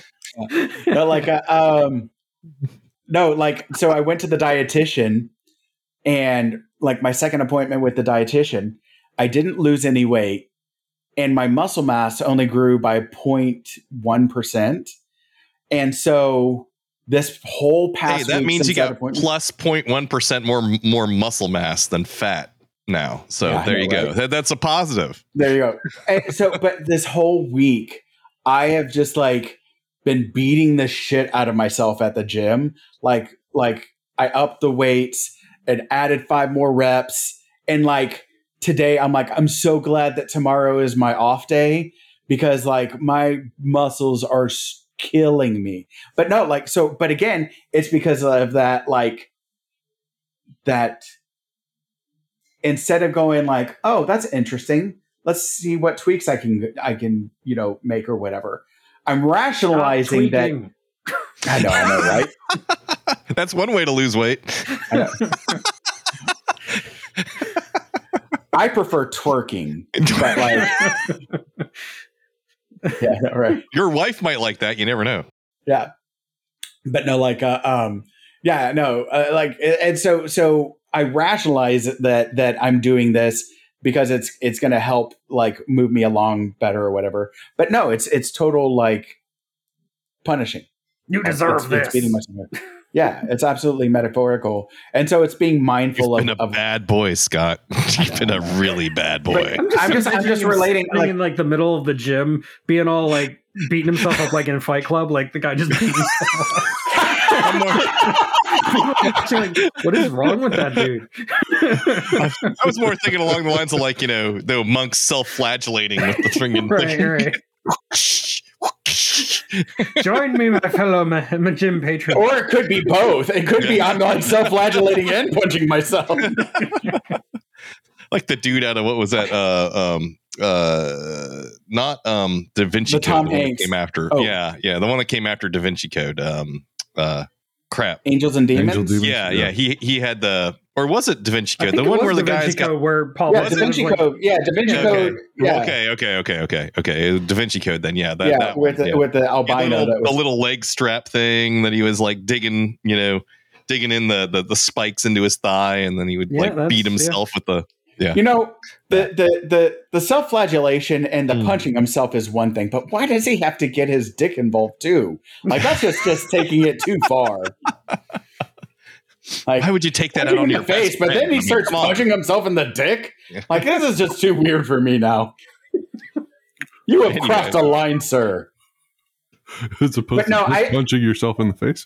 Oh, I just breathed against my forehead. Just you know, no, but Joe, like I say that as as like no, I agree with you. Like that's that's one of my my you know pathologies too, is that that hypercriticalism and stuff like that. I agree. I think yeah, I think that's pretty much all of us right there. I think we all beat ourselves up more than we probably should. So I think yeah, that's true. It's just a matter of like degree. I think. Yeah. Yeah. Eric, do you beat yourself up or do you let your wife do that for you? uh, it's a conversation best left off pod. Yeah. See, see, I'm single, so I don't, I, I don't have any choice. I got to beat myself up. So You can always pay somebody for it. yeah, but you know, I'm trying to save money, and I just, you know, Yeah. that's just an extra expense. I just can't, I can't justify Well, right now. I, was, I was about to say, Joe, you're aware of like the homeowners insurance costs in Florida right now, right? Yes. Like I- there is I- no Straight paying people for shit right now. Health insurance is going up, and you know, prescription And, drug you know, I find costs. like it's Yeah. fine. They they beat you up, but then they gotta like say all these mean things about you while they're doing it. Man, dominatrixes are mean. Why do they have to do that? Horrible people, seriously. That's why you establish boundaries and safe words before you start.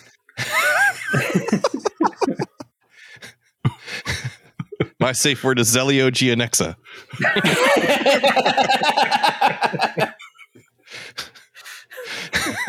My safe word is A. hey, that hurts. hey, stop doing That that. was a good one, A. Don't don't stop. Don't stop. Don't stop, eh? I didn't say it. My boot to come. A boot to come. Boot to come, eh? Don't stop. Trying to figure out Canadian accent bastard. Why is your safe word A? Because that's what we say all the time, eh? You know? eh? you hoser. Starts beating That up. one I love. Sorry, sorry, sorry. Sorry. Sorry. Yeah. I'm so sorry. I know. Like Hey, buddy. I ain't Like- buddy guy. like Ain't your buddy guy. Ain't your guy, friend. ain't your friend, buddy. no, I like like anytime. No, I love it because like anytime I s- like say North Dakota, like I have to say like North Dakota. yeah, I know like I like I inherently say it with like the North Dakotan accent Yeah. because like uh, it's like I I don't know, man. I don't like I've got family from there hmm and like it's like I don't know. It's something from early on that like I learned that like. I it, like you have to say it with that like that that that lyric like lyrical kind of like tonality or whatever that they do up there. That the Canadian the Canadian s kind of I'm- like I, I lived in Winnipeg for a year. We had a lot of that up there. So I'm from North Dakota, don't you know? You know, yeah right. like, don't, don't you know? don't you know? Right? Yeah, Same with Minnesota. Yeah. Minnesota. Yeah, Minnesota. Yeah. Yeah, North Dakota and uh, Minnesota are like, it, like, yeah, yeah. I just, it's it's I like I'm even trying to not do it and I'm hearing myself do it. And I'm like, you son of a bitch! Stop it! Stop eating yourself What the fuck is wrong? Yeah. Mo- model healthy behavior here. Come on. I know, right? Yeah. Another aspect is like like we talked about like the the acceptance and then the other part of that uh, is like compromise and like Eric had mentioned like being able to work on yourself and and that kind of relates to the other like kind of topic of flexibility um being flexible versus inflexible um and like i really like this like one definition that that you know just an individual's ability like flexibility is an individual's ability to cope with accept and adjust to difficult situations right? And so like a flexible in- individual is able to make contact with the present moment and complete uh, with complete consciousness and flu- uh, uh, fluidly modify his or her behavior in line with his or her chosen values right? Um so that's where i'm i'm i'm really curious about is where do you do you see yourself like when you honestly look at yourself like on a 0 to 10 scale 0 being completely inflexible um 10 being completely like flexible or fluid where would you where do you think you would rate yourself on that scale? Like 0 being stone or granite and 10 being water how flexible do you consider yourself it's an interesting question because it's like, are we talking about how flexible I am with changes that I want to make to myself, or how flexible I am for like external forces wanting me to change? Because I have completely different answers depending on which which way you go. Because like when it comes to things that I want to do for myself and changes I want to make to myself to improve myself, I'm not flexible at all. Like I want to be flexible, but I'm not. Whereas if somebody else asks me to do something or to change or to, to alter my behavior in any way, I will bend over backwards to get it done. Um, that's that's kind of the way I am. It's like part of my neuroses. what do you feel is the conflict or the, the or not the conflict but the differentiation between the two what do you think differentiates um i don't know like for me i always like I I don't know. I have a I always think that I'm defined by how I interact with other people, like how other people see me is like extremely important to me, even though I know it maybe shouldn't be as important as it is. Um and like I'm more interested in pleasing other people than I am in making myself happy. Does that make sense? I get it. Yeah. oh because you know what popped in my head when you said that your dad Yeah. I am definitely in many ways my father. Yeah. yeah no it just like the way that you kind of like describe your dad right like Yeah. being a like a caretaker and everything like that like yeah so i, I like I, I that's what i mean by that like No, that's no, no. I completely got what you mean, and I know that. I know that about myself. Okay. I know that about my dad, and it's it doesn't doesn't help me change it. Father's influence. and honestly, being compared to my father, I can be compared to way worse people. I always consider it a compliment, even if it's neuroses I share with him. Oh no no no! I one hundred percent see it as a, a, a like any kind of like like the way that you describe your dad, like like good, bad, ugly, just seems like a a, a great great thing. He's good, bad, and ugly. What? No no, I I, I mean Come on, Scott. That's not nice to say. he's no, I'm the- far from like I'm far from an the objective, Eastwood objective people. observer, but you know, my father's an idol to me. So yeah yeah yeah absolutely. So Did, did you make a statue, put it up on a so pedestal?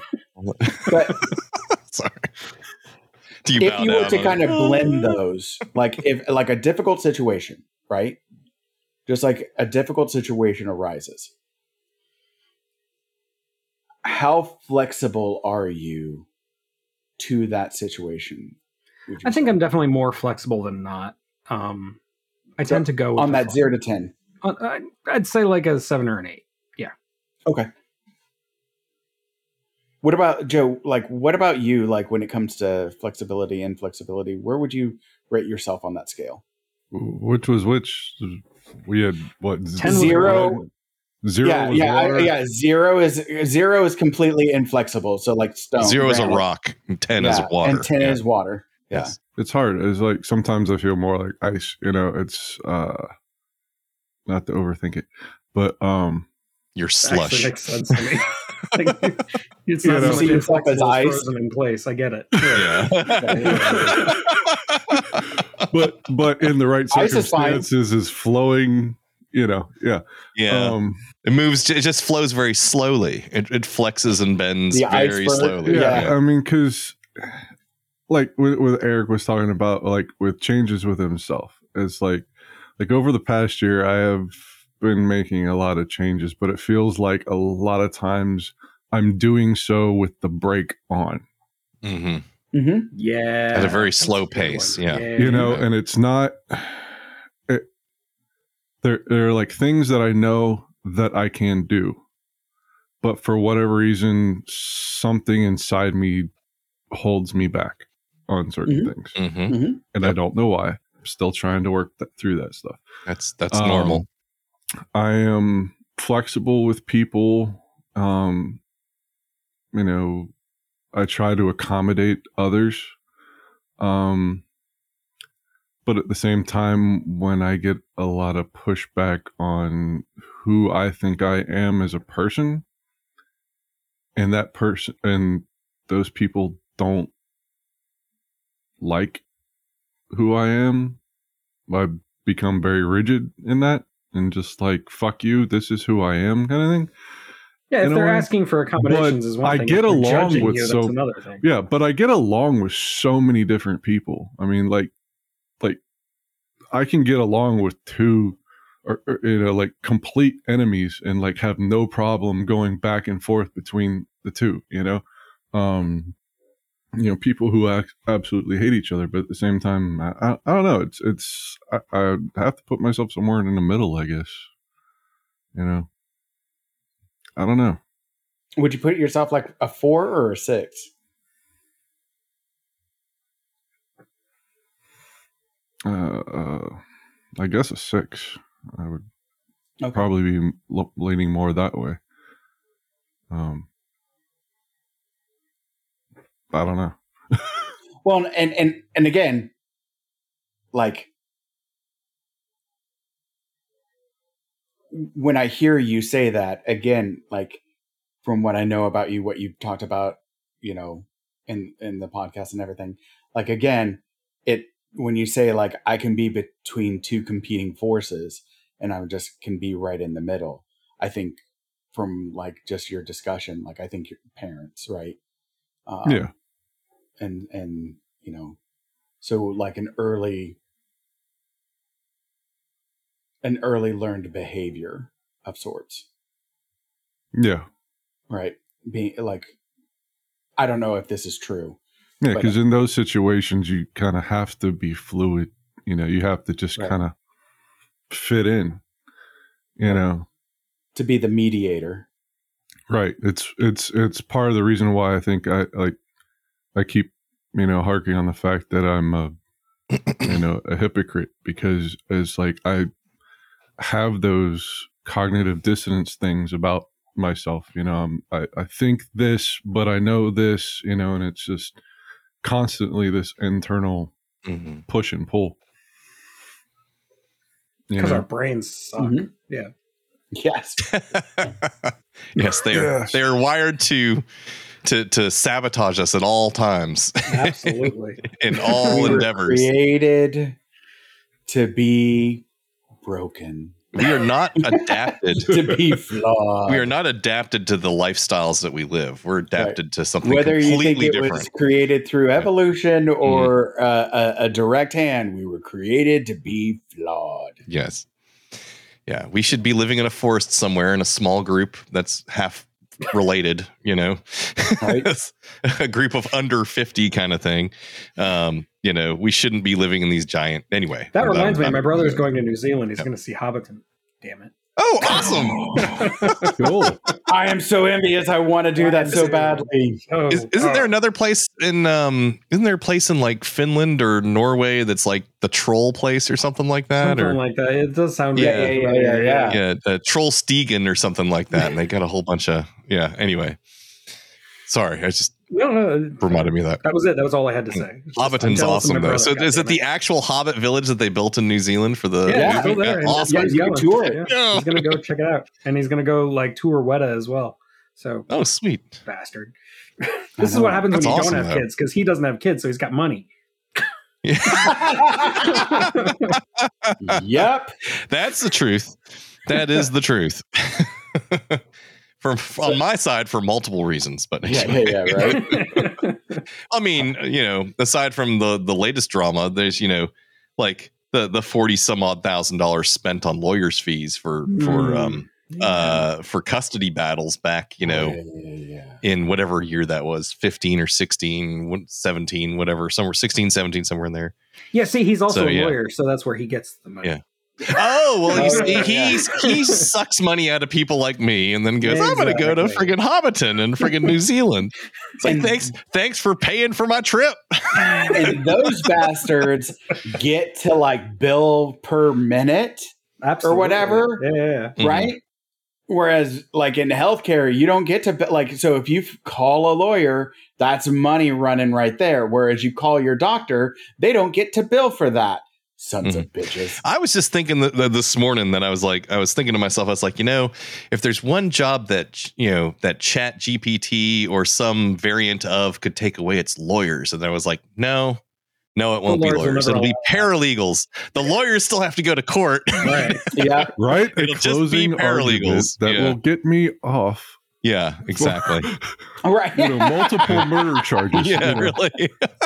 Of of a jury Well, no, I mean uh, they can they, composed of they can apply the the the um that technology to teach it how to do um legal searches for like precedent and stuff like that. It's Oh, the yeah. same concept. So Oh, I know. it could actually you could teach it to search and then write a brief, you know. Uh, so- And so- so anyway. But Joe, Sorry to with, with- diverge. with your example, I literally went on there and uh, asked it to do that just for a hypothetical.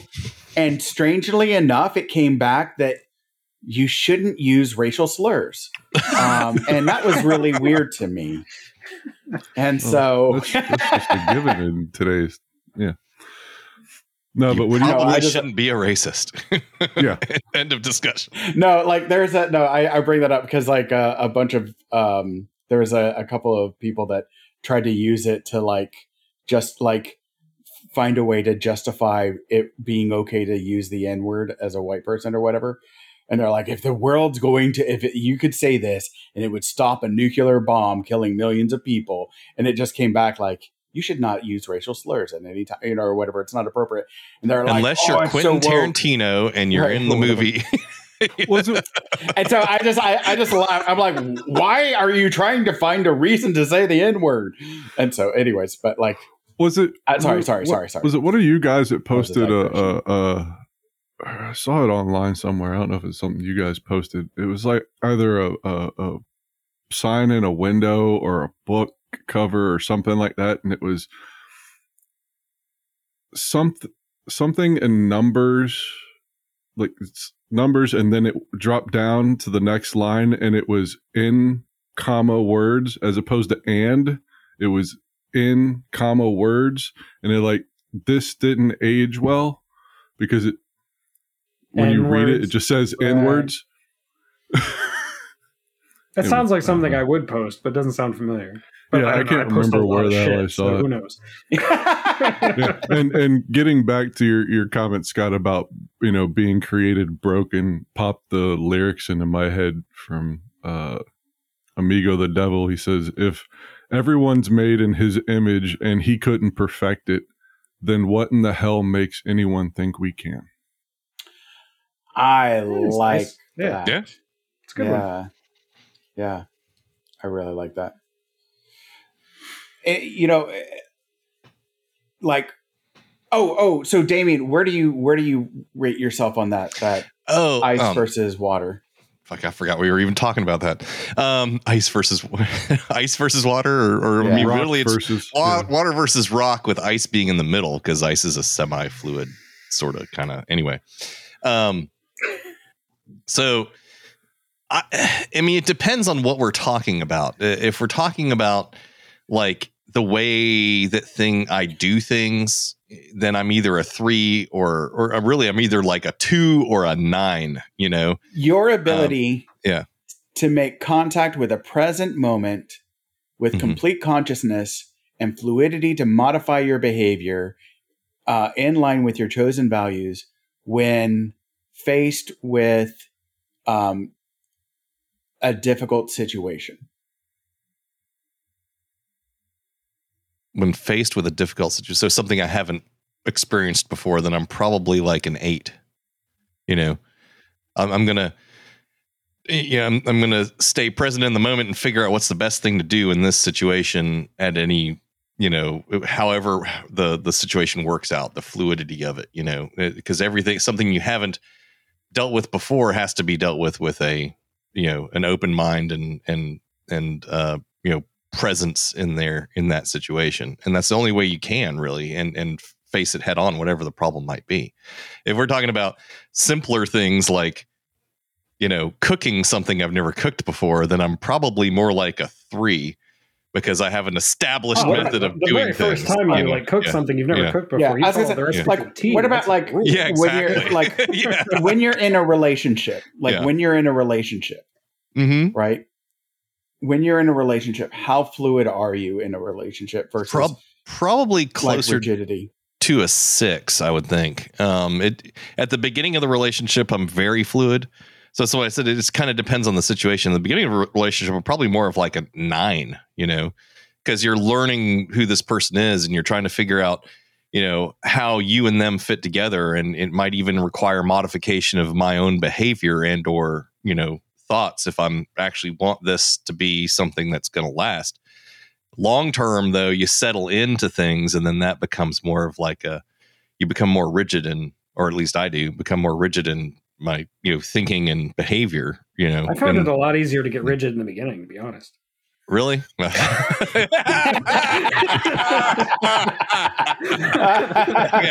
it's hard i know yeah But you know, showing your flexibility helps too. You know, yeah That's that's true. that's always a good thing yeah, Yeah. uh-huh. and your dexterity and Gotta be limber. Gotta Yeah. be limber. stretch just stretch first You just Yeah, stretch Always first. Yeah, stretch stretching's Always important stretch. limber up. Was that rule number one from like Zombieland or something, or rule number five? I don't know, limber up. Yeah. So rule number one was always check the back seat, wasn't it? yeah. Oh yeah. Let's go back to like like Mm. let's let's let's go back to so so you feel like Mhm. long term relationship wise. You you kind of you know kind of settle into a routine, settle into an understanding, and so it becomes easier to become less flexible in time because well, this is what we always do. So blah blah blah blah blah. But right. when um when you know confronting something unique and new within the relationship though like a surprise you know something caught on fire well now you have to switch gears back into being that flexible person again and and that's you know that uh, that appro- applies to a lot of things in life in general you know so Well, and, and, and like, but like, so go sticking with like the the the Mhm. Relationship kind of construct, Mhm, yeah right? Yeah. So like, as we progress in a relationship, we have like personal goals, right? Mhm. Like, um, I think it is Eric who talked about like the yin and the yang, right? Mhm. Kind of complementing, right? yeah yeah but but so if in a relationship you're going in a direction and your partner comes to a in their growth comes to a fork we'll say and they choose like their personal growth needs to have this change in the relationship Mhm. how flexible do you guys feel like you are to that change? Well, it depends on the for- change. If it's like we have to move Yeah. to a new city, fine. If it's I have to sleep with other men, no. No, yeah, yeah, yeah. No, I mean like, but There's like just something like that, that that meets their needs. Like, yeah, like you know how like like we've all been in long-term relationships we've Mhm. all like we've all been in relationships and stuff like that we've all like so we're aware of like different things that can come up right Well, like I, I how have do a feel like that I have a good example of that is um uh, when my ex got diagnosed with a um with the gallbladder problem when it, it doesn't it stops functioning and yeah you yeah yeah, yeah yeah yeah and she had to have it removed. Um, she had to change her diet to reduce the amount of fat that was in it. Well, I mean, Mm-hmm.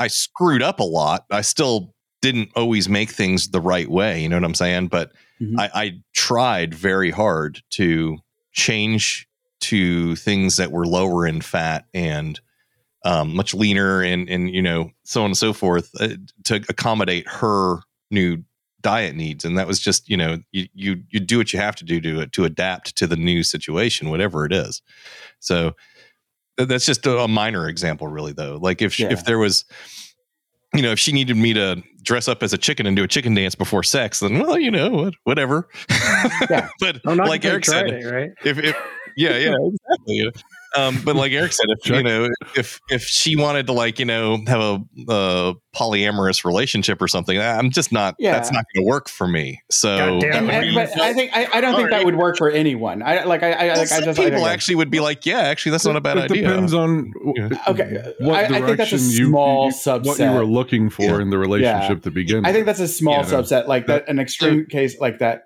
But like, so when like, it comes to what you're asking you know is like if if we're if it's a small divergence in the track then yes i can probably you know work Mhm. work that in whatever it might be. If it's a major divergence like she wants to go 90 degrees that way so i'm gonna be like bye-bye. You know, so it's like I, I would really like it if you didn't do that. And would try to work this out but if that's your set on going in that direction i can't follow you. So you know because i'm going this way. And that's Okay. kind of that's kind of life you know a lot of different relationships not just not just with a significant other but it can be with friends you know i've seen friends mm-hmm. go not just 90 degrees but 180 the other way and it's like well i, I can't follow you that way you know so we can't we can't be friends Yeah, like So, you got a friend who's yeah. just like, you know, I've discovered this great new thing, heroin. I've got to keep doing. it. Yeah know, exactly it's like- it's like you know i'm going to try to convince you that you shouldn't be doing that stuff but if you're not going to listen to me and i can't make you change then i'm sorry but i'm i'm going to have to say goodbye you know so yeah you do your best you can to try to stop those severe changes from happening but you know especially when they're detrimental to that person but you know what anyway. about like changes in like parenting style or even communication styles, things like that, like with you, like, you know, um, that require you to give up comfort levels, um,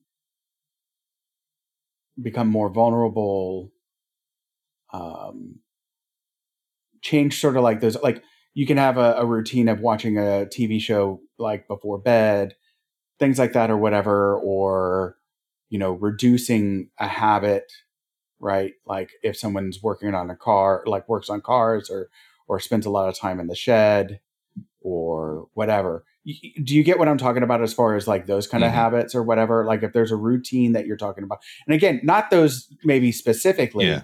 because again, it, like I'm using those as like stereotypical yeah i, I got you yeah. right guy things. But joe like what about like you like some kind of major like lifestyle change? Like i'll, I'll say for me like for me initially i'm I, like whenever like changes like that i do notice about myself i'm very rigid right? Like um because it's it it, it creates a discomfort in myself that i think is a, a you know natural for people to want to avoid discomfort, right? And so I like initially I'm always very rigid, right? And like Eric, when you talk about like internal versus external, it's interesting because I'm a little bit more of the reverse. That when I feel like others are trying to like control me, I get more oppositional. And I think that's because of my dynamic with like my dad and stuff. I was like about to say, right? it's Like probably that pushback trauma. Yeah. right and so like that that kind of you know dealing with like viewing it as an authoritarian approach versus like or having that that assumption right because of like my past experience versus like um, regular flexibility um, and so so for me i think initially i'm i'm initially a little bit more rigid uh, rigid to change.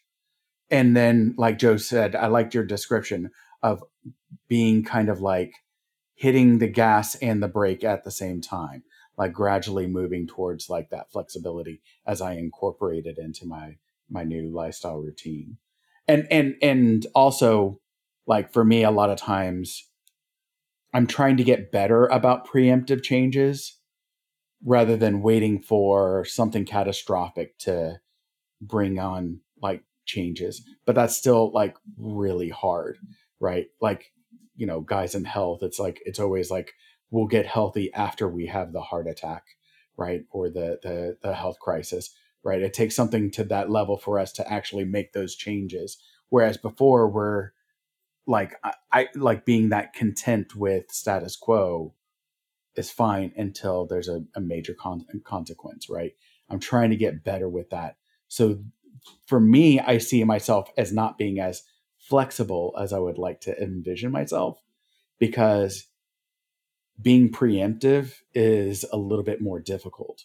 Um, and that it does sometimes require the cat- catastrophe to happen and then i'll go back and and try and fix it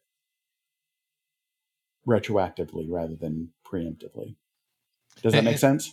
yeah and I, and I, I think that's true for for a lot of people. Um i think mo- probably most of us too is there are certain things that are going to be really hard to change and we're going to want to be kind of rigid about that. So you know i mean i um you know health wise i need to lose weight. I, I have trouble changing i mean i changed my diet once that didn't work i have to change it again. I'm having trouble figuring out what to change it to and how to and and it really what it comes down to is i need more activity and less calories you know? That's so oil boys do um, too. that's yeah that's a hard Well, thing to do right there you and, know? and again mind it's a you change in lifestyle so. I, I would Yeah. i would say it's more complex than that yeah than like no, no, no. I, I, I agree, but all you know, ultimately, you know, you know, The more burning oversimplified calories. version, yes. Yeah, but yeah, it's the oversimplified version of it. There's more to it. Still I true. agree. Yes, Yeah. It's- yeah. But um, and that requires a lifestyle change, which is a change in diet and change in the amount of the food that I've eat that I eat, and and, and a change in the amount yeah, of of course you do. activity that I have. You know, the types of foods I'm eating, the amount I'm eating, and the start types paying of attention to things like glycemic yeah, I have to now. Really yeah pay Yeah. attention to stuff. Um, yeah, and that that has to has to happen. So yeah, yeah one of the things that they like constant like that i've learned with like working with like uh, primary care providers and stuff like that is that if we all ate the diabetic diet we'd all be so much healthier in general and so like for the most part now everybody has like different kind of constructs and and what have you but like yeah no like like the amount of going to a di- dietitian and trying to get 90 to 120 grams of protein every day um and getting that much protein in like I know one way you can do that, Scott.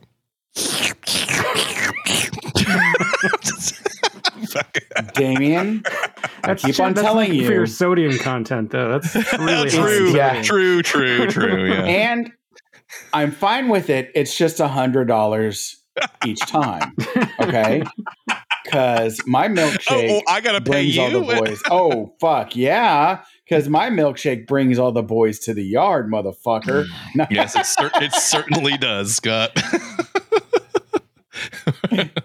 no, but like yeah, no, like like and, and really trying to work with my dietitian about like getting that much protein protein in me, right? Uh, it- you know, especially when I'm trying to be. Yeah, I know, I know.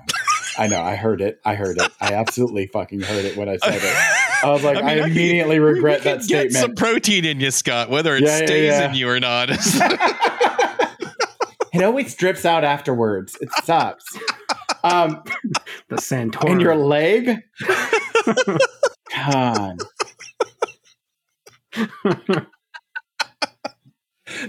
Talk about swamp ass. Uh, sorry, sorry. sorry. no.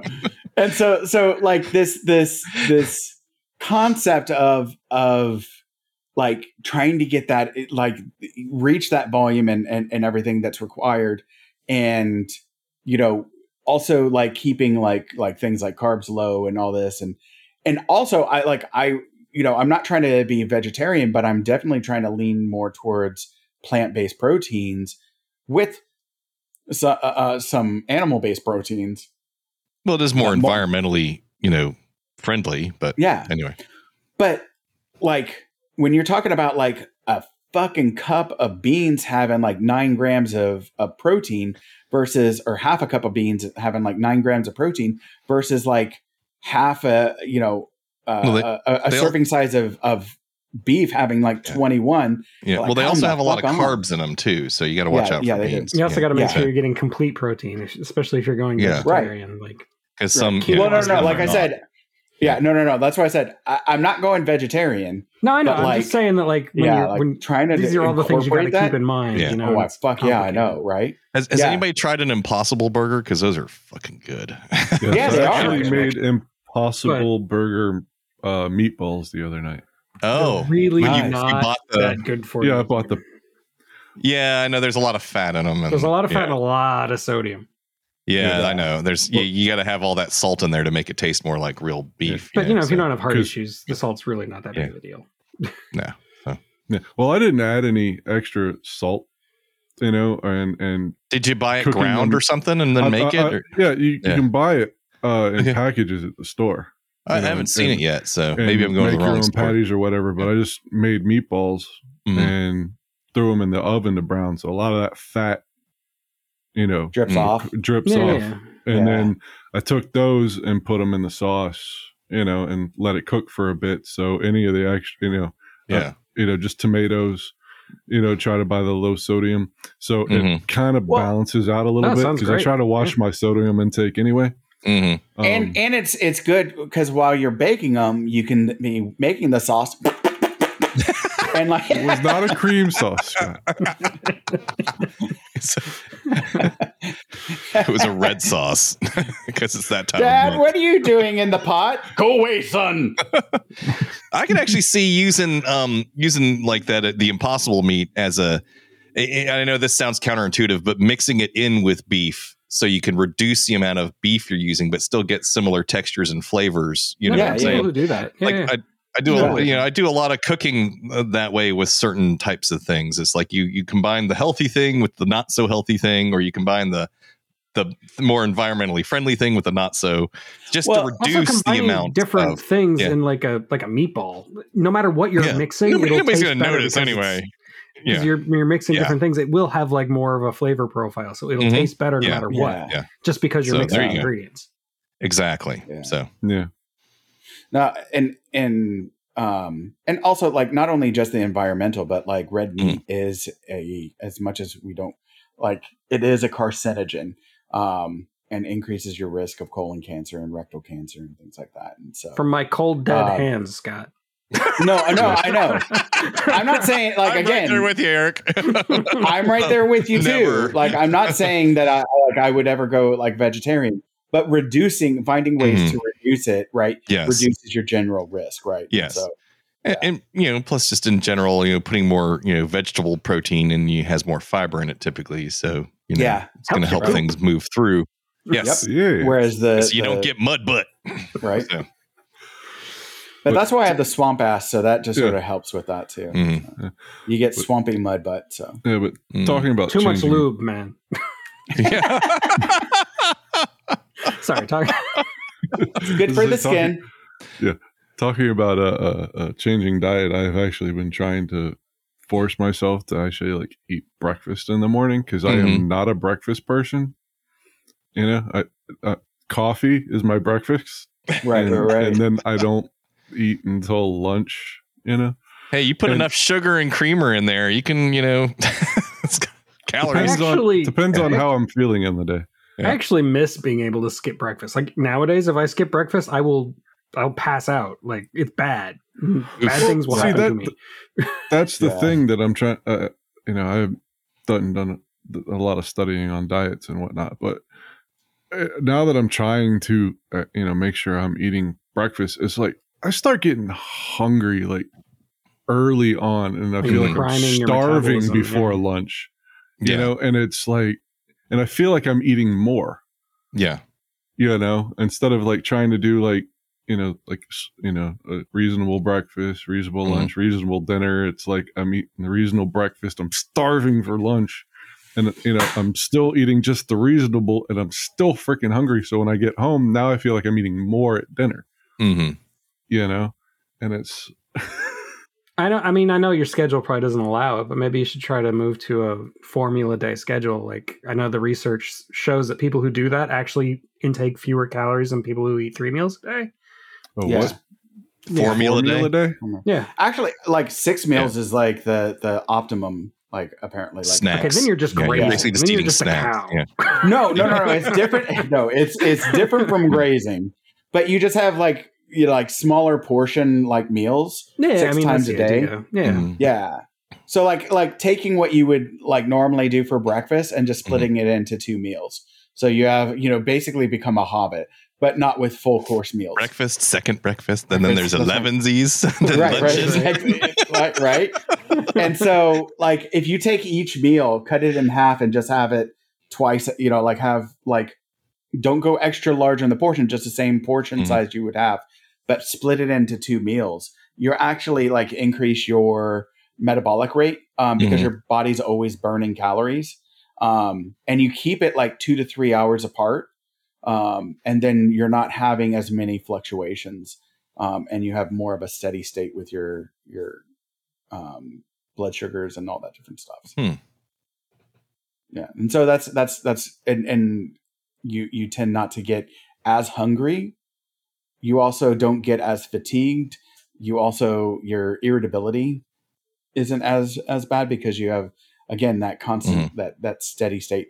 And again, it like for me, I like I like going heavier with the proteins you know whereas keto is like high fats like moderate protein and like low uh, carbs like i like going high high proteins low fat low carb um because you're still you know like you're still getting some carbs and stuff like that and, and trying to do healthier carbs and again leaner leaner proteins and stuff but um that tends to last you longer and a little bit better and you don't have as much glycemic I, I usually just I eat like uh, well they're they're egg cups, but it's just an egg with some meat yeah and some cheese in it. yeah Um, I eat one of those every morning. I, I kind of I put the one egg in it.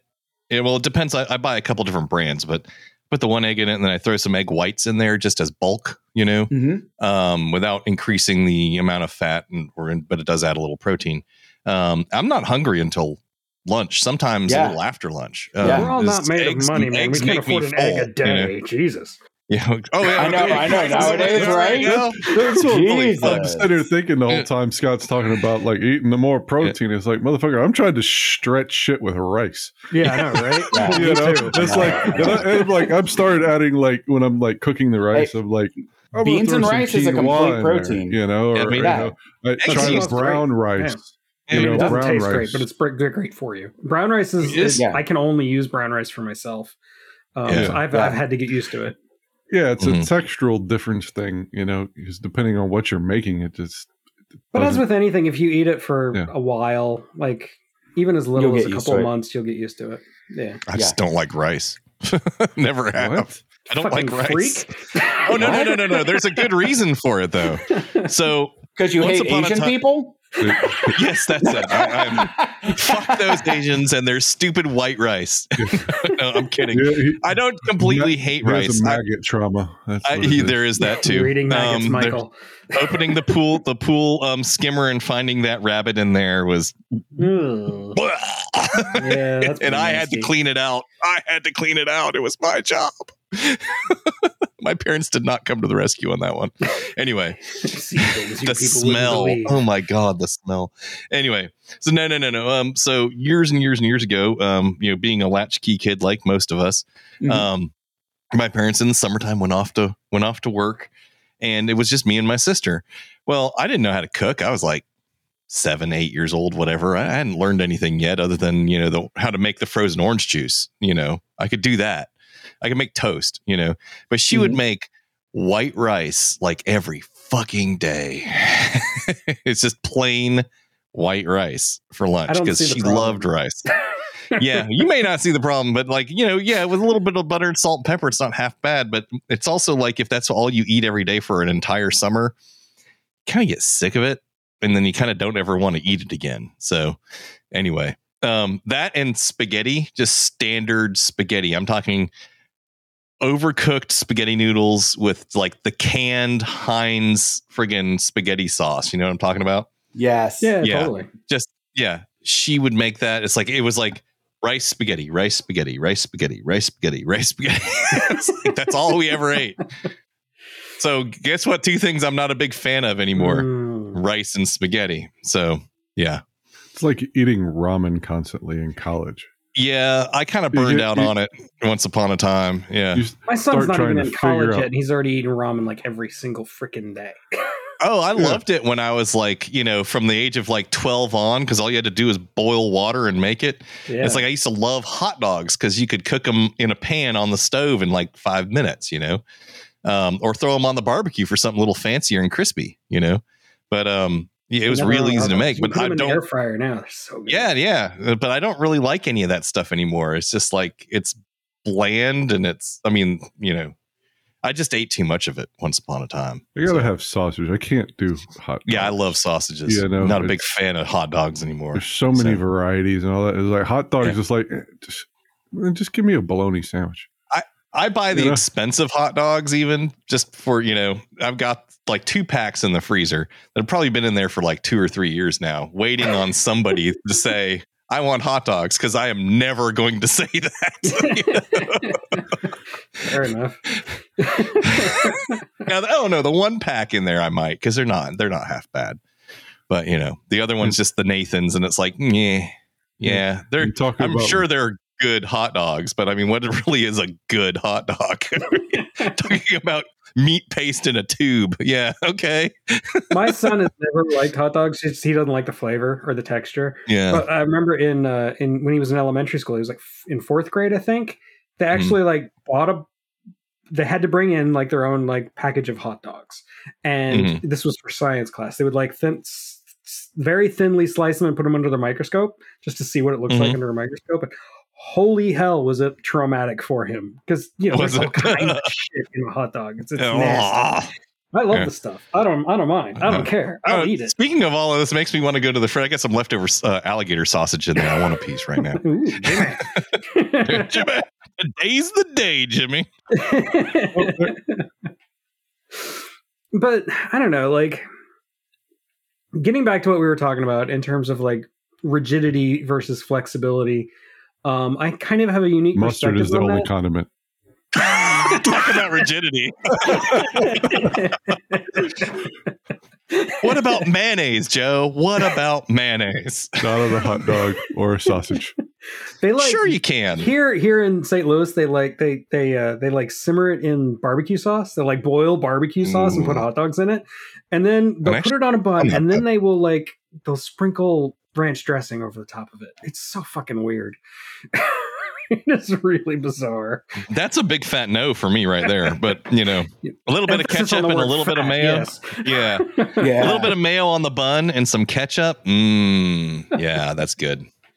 If you really anyway, want like to get get me craving a hot dog, it's got to have some cheese on there too. Mm, oh yeah. cheese. Oh man, chili cheese, Cheese is good on I'll everything. Eat that any day. Oh yes, that Yeah. that I will eat. I will crave that from time to time. But But anyway, I was trying to get us back on track. Um, yeah, yeah. Okay, so rigidity. mm, rigidity versus flexibility. I do feel like I have a unique perspective on it these days because I have a child with autism. Um, so I had to learn when he was very little to be as flexible as I could be. Like I have to be Hmm. incredibly flexible to accommodate his needs. And I've talked to other parents of kids with special needs, and it's, it's a common theme: is you as a parent learning to be incredibly flexible and to make the changes that need to be changed to accommodate the special needs. Um, whereas because he's autistic, he's the exact opposite. He can't handle change. Even little tiny Right. changes to routine is a problem. Um, so he's Right. extremely rigid. So you not only have to learn how to be flexible, you have to learn to understand somebody who is the exact opposite. Somebody who's Mhm. going to be as rigid as you could possibly Yeah. imagine. Um, Mhm. and that that's been like a constant thing for me for the last 13 years now um and you know it's it's tricky i'm not going to say it's easy um but i do feel like after listening to you guys talk i do feel like i'm a lot more flexible than you guys seem to be um but i think part of that is also having this experience for the last 13 years with my son and learning to be flexible as a parent. Um and, and yeah i think it i think it has softened me up a lot. How are your parents? um kind of a mixed bag. Uh my dad was pretty flexible maybe not as flexible as i am but pretty flexible whereas my mom was a lot more rigid which became was because of their upbringing. Like my grandparents on my mother's side extremely rigid very very like authoritarian way of parenting. Uh, whereas my Mhm. dad's parents extremely permissive like ridiculously permissive to an unheard of degree. So my parents were trying to find some middle ground which i think they succeeded honestly. I think they did a really good job but it's it was a little bit more rigid than i am now. Um but also a lot more flexible than what my mother was raised as if that makes any sense Mhm. Nope, totally. And and how do you feel like? How do you feel like your relationship with your wife and that dynamic? Like, because you talked about you had with your son, you had to learn to be more flexible, um, and to accommodate do you feel like prior to your son being you know coming that you and your wife like lived in in and- and obviously the answer is yes we absolutely change um, because if you have a kid everything changes yes. the relationship always changes yeah absolutely so uh, but i mean like like you know the the the communication the um the flexibility all of that like do you feel like you guys existed in one mode and maybe like you were either more flexible or less flexible or whatever like before and then when your son ca- came along that things changed because you had to learn a new way of of going about it like like um you know did I- did no, your I- learning to be more flexible with your son then lead to like you and your wife being more flexible in your relationship or did you find that there was a counterbalance that there was a more rigidity with you, you and your wife like No, um like flexibility honestly has never really been our problem.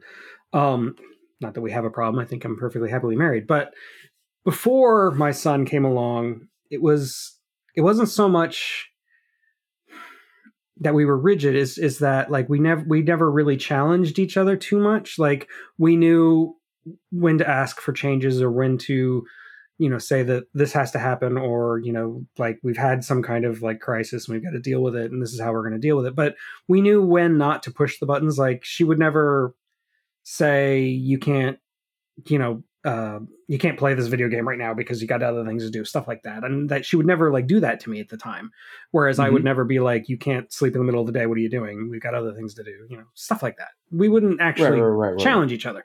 But you know, as soon as we had a child, if there's one thing a child's really, really good at, it's challenging you and your routine and Yes. everything. Like yes there's there's nothing is off nothing is off guard anymore. Like nothing is uh, off limits is what I mean. Um, yeah whether or not that actually like meaningfully affected my relationship with my wife, I don't think it really did that much. Um, we just got a lot more tired.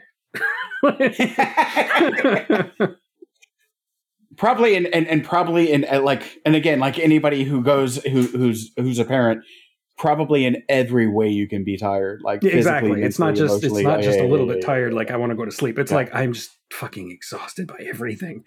Yeah. Just done. I'm just done. it did make I us, give up. Go um, talk to your mom about that. it did make us have to be a little bit more responsive to each other's moods. Like if one of us is getting really cranky, we adjust a lot quicker than we used to. Like when we were first married, we could pick up those signals because we're pretty like intuitive people and we could adjust, but it, it was a slow process. Whereas now, if one of us is feeling cranky, like the other one steps in like like that, like immediately. It says, "Okay, look, we gotta we gotta deal with this before it gets out of control. Because if it gets out of control, everything's gonna fall apart, and it's just gonna be a disaster for everyone." Um, so like I, I don't know, the stakes are higher, I guess. No, and I I- like I, I like I, I totally get and appreciate because like your your wife seems um very loving and accepting of those that are in her circle. Like that's what I always picked up. But she also is. I've always respected the fact that she's able to speak up when she sees bullshit, Oh, right, absolutely. or call Yeah, out yeah, bullshit, right? And Yeah. that's something I've always appreciated. Just no patience for it. Yeah. what's it? Was it no no tolerance for fools or what's the phrase? No something for fools. No. Anyways, um, I don't. I, I can't remember it, but there's a quote about like uh, something like that. But like, uh, um, yeah, no, no, no. I like and and so like the yeah no so so like hearing you like talk about like because I like that was one of the things I was curious about like um is the um learning how to be flexible for your son like if that helped like greater flexibility with between y'all and and everything because you had to to be more insightful to be more um aware of yourself because of how that could impact like your son's um moods and things like that right I do Um, think that yeah, there because- was there has been a change. because people like, on I the spectrum it was that are are very in, are very um like we say sensitive and i don't like that phrase because we think of it as almost like they're emotionally de- delicate but it's like to me i think that's a misnomer because from what uh, like when i've worked with with kids on the spectrum and stuff like that that it's it's it's always they're sensitive to the moods of other people. Like like they're very like they're empathetic to an nth degree. It's just that we tend to not count uh, or disregard that because of how fixated they can get on the topic or on a subject um and Yeah, we don't say But- sensitive, we say calibrated. yeah. I like that. Yeah yeah yeah. And so so they pick up on they can like they can pick up on on on things you know really well. What about like what about like anybody else like with y'all like um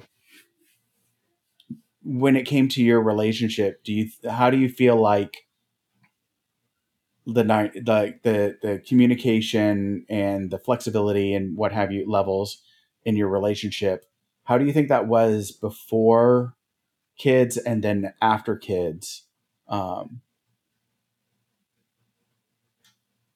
and I, i'm i'm happy to go before anybody i just i'm trying to let y'all have Yeah. time to speak also because i have a tendency to dominate as anyone who has listened to this knows yeah To dominate. in a group in a group therapy session it's called dominating when you take a, Mhm. when you speak the most Oh.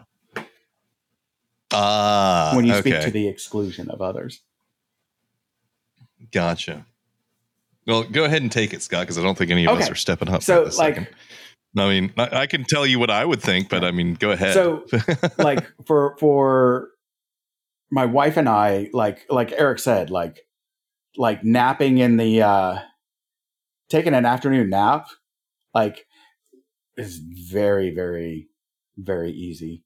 Um and I think that like we were very accepting and and um and accommodating um to one another. I, I don't think we ever really challenged each other and i think that's also something that i still like struggle with is like voicing my needs and expectations because like as uh, on, like when I looked at the the the research article, especially when it came to like acceptance and challenging, like if if she were to like balloon up balloon up to like 240 pounds, like it wouldn't bother me. Like outside of like, you know, like health risks or whatever, but I wouldn't be like, Mhm. this is terrible. To me, I'm like, all right, then I can make this part of you a boob, and I can make this part of you a boob, and like I, I can just stick my penis Yeah, in your like- like- balls. I mean, like Let me glaze those rolls. I have had that fantasy. No, like, can you just put on more weight? let, let me get let me get at that belly button. right.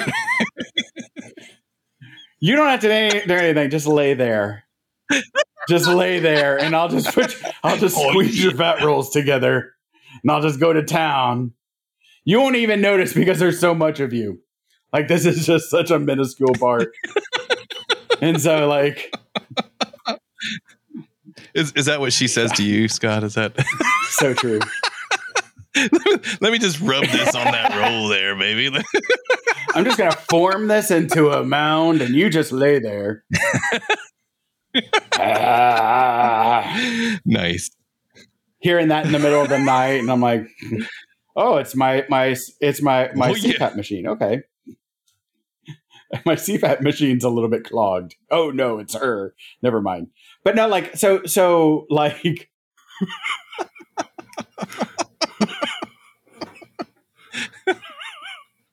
Eric's gonna have to Eric, listen I know this. Eric, trying to- and, like Picturing all of this now. It's like in my head now, and it won't go away.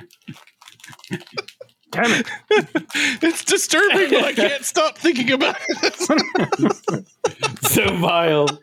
Uh, I feel like I and so so you did. so like I've never really challenged like Oh. I've, I've I've never really like necessarily challenged or had expectations right like because uh, like again my view is is that I see her on a journey and like in her life and I'm just excited to like walk it with her right and like I'm gonna go on my journey and I get to go hey guess what so like there is this, this. You c- come check this out for a second, right? And then you can go and have whatever fun you're like, like go and enjoy yourself on your journey or whatever. And that we're just going to find a way to to have our jour- journeys find a parallel path to, with each other, right? So, you know, You keep saying don't- journey. I I, gotta say, don't stop believing. You know? I know, right? and and just just just live faithfully, right? And so- yeah, yeah, there you go. and like uh yeah I, I i just like like that was actually one of the songs at our wedding was faithfully so Oh, really? um yeah yeah yeah yeah and i It always makes me wanted think of the robot sex scene from he- Heavy Metal, because that's what they play afterwards. Oh that's right. No um one of my favorite things is uh the wedding singer. They play don't stop believing with uh a string quartet and it's one of the best it, like no no vocals it's just the the music and it's one of the best things i've ever heard but we couldn't find the the instrumentals for that. So um her her cousin was able to find the music for faithfully and i was like that's a good one let's do that too. Sure why not? Um so that and here comes the sun uh were played Do Um, do do. yeah that's great. Um so so um yeah yeah so i've never really held like much expectations and stuff like that. I think she like challenges me like so i've never really been high on the challenging when it comes to that relation dynamic like challenging with her. I've like like i, I think i'm pretty good with the acceptance. I just kind of like have my own like again like my own frustrations and and grumpiness or whatever but I, I like fairly accepting. Um she challenges me i think more in our in our relationship. But i think that also goes to like when we were like our expectations on marriage. Like for me, my expectation was, you know, I'll, you know, do my my business and then my partner will be free to do whatever it is because I love working and they'll be able to free uh, free Mhm. to follow their passion. And like her like discussion with her mom when her mom's like, you know, you don't do this, you don't do that, you don't you know, you don't do these things and you need to learn to do these things. She's like, I'll just find a husband who mm-hmm. cooks and cleans and does all right and does all of that. And so so like I think there was like even though she says it jokingly, I think there was this different expectation of like my mom taught me how to iron, taught me how to do laundry, taught me how to do those things with the expectation that I would, you know, support my my Wait, my you iron? Oh yeah, yeah, yeah. There are still human beings on this planet who iron. Well, Sadly, yes. I know how to iron and I'm good at ironing. I now just buy wrinkle resistant clothing and then that way I don't have to. Right. That's the You best way to like do it. now they Just have that. straight it so, out of the like, dryer and hang it up right there. Yeah. You're fine. Yeah. I know I've got a steamer that like helps to get any kind of Yeah, like yeah, I of residual those too. wrinkles Yeah, out of yeah, there. Yeah, yeah, yeah. You just like hang it up, Yeah, we don't. do that. I don't. I, I don't think I've ever bought a hundred percent cotton shirt except for a t-shirt in like twenty years because you can't. You, you know, you got to friggin' iron them. No matter they come out of the dryer like looking like they've been like crumpled up under your bed for ten That's years. why I you like know? Hawaiian So, shirts. They're technically button-up collared shirts, but Yeah. also they can look like crap. Yes. That's a brilliant I just, idea. I just look at it from an artist perspective. It's just Yeah. it adds texture. Yeah, there right, go. right. There you go. There you mm-hmm. go. Visual depth and There everything. you go. Good. Good. but no, like so, so yeah. and So for me, I think um, there was never really much like challenging per se, right? Um, for you know, I've always been a little bit, been at least a little bit overweight at, at you know, at, in my life, and so I think that's one of the things that that was has always been a challenge in our in in our life is that like her expectations of of me being healthy and things like that. Um, but yeah, yeah. So so, but once our kids came in, that's when I think it it challenged us to change our dynamic a lot. Um, because like trying to work out being on the same page, trying to like, you know, find our our niche niches in the the family dynamic um like that as as much as like she doesn't want us to be stereotypes like i'm still the one that has to do a lot of the discipline you know like be, like like i have to set the boundaries right? I'm i'm the one that has to to to really set the boundaries. And so then insisting upon and then i challenge her about like setting healthy boundaries with the kids. And you know that's uncomfortable for her and and and everything. And so that's kind of like outside of her wheelhouse and feels uncomfortable. And so uh, that's that's where like boundaries. dude i am super big on boundaries. Only i in am the bedroom. super big. Only in the bedroom. my safe word is a like everything's a boundary. Um, no, no. My safe words are a and the and so it just messes everything up. Um they're articles like they're not even real words. Um fortunately neither one of us like are immigrants and so like and english is our first language because otherwise the would be in front of everything we say and so uh, um sorry that's a joke okay um but like um Landed um, like a wet noodle. I know, right? Splat. That doesn't exist in other languages. So whenever someone has a different language, they don't know how to use the word the a lot of times, and so they'll Insert say, crickets here, Joe. yeah, I know, right? so they'll put the in front of everything because it's like this is a nonsense word.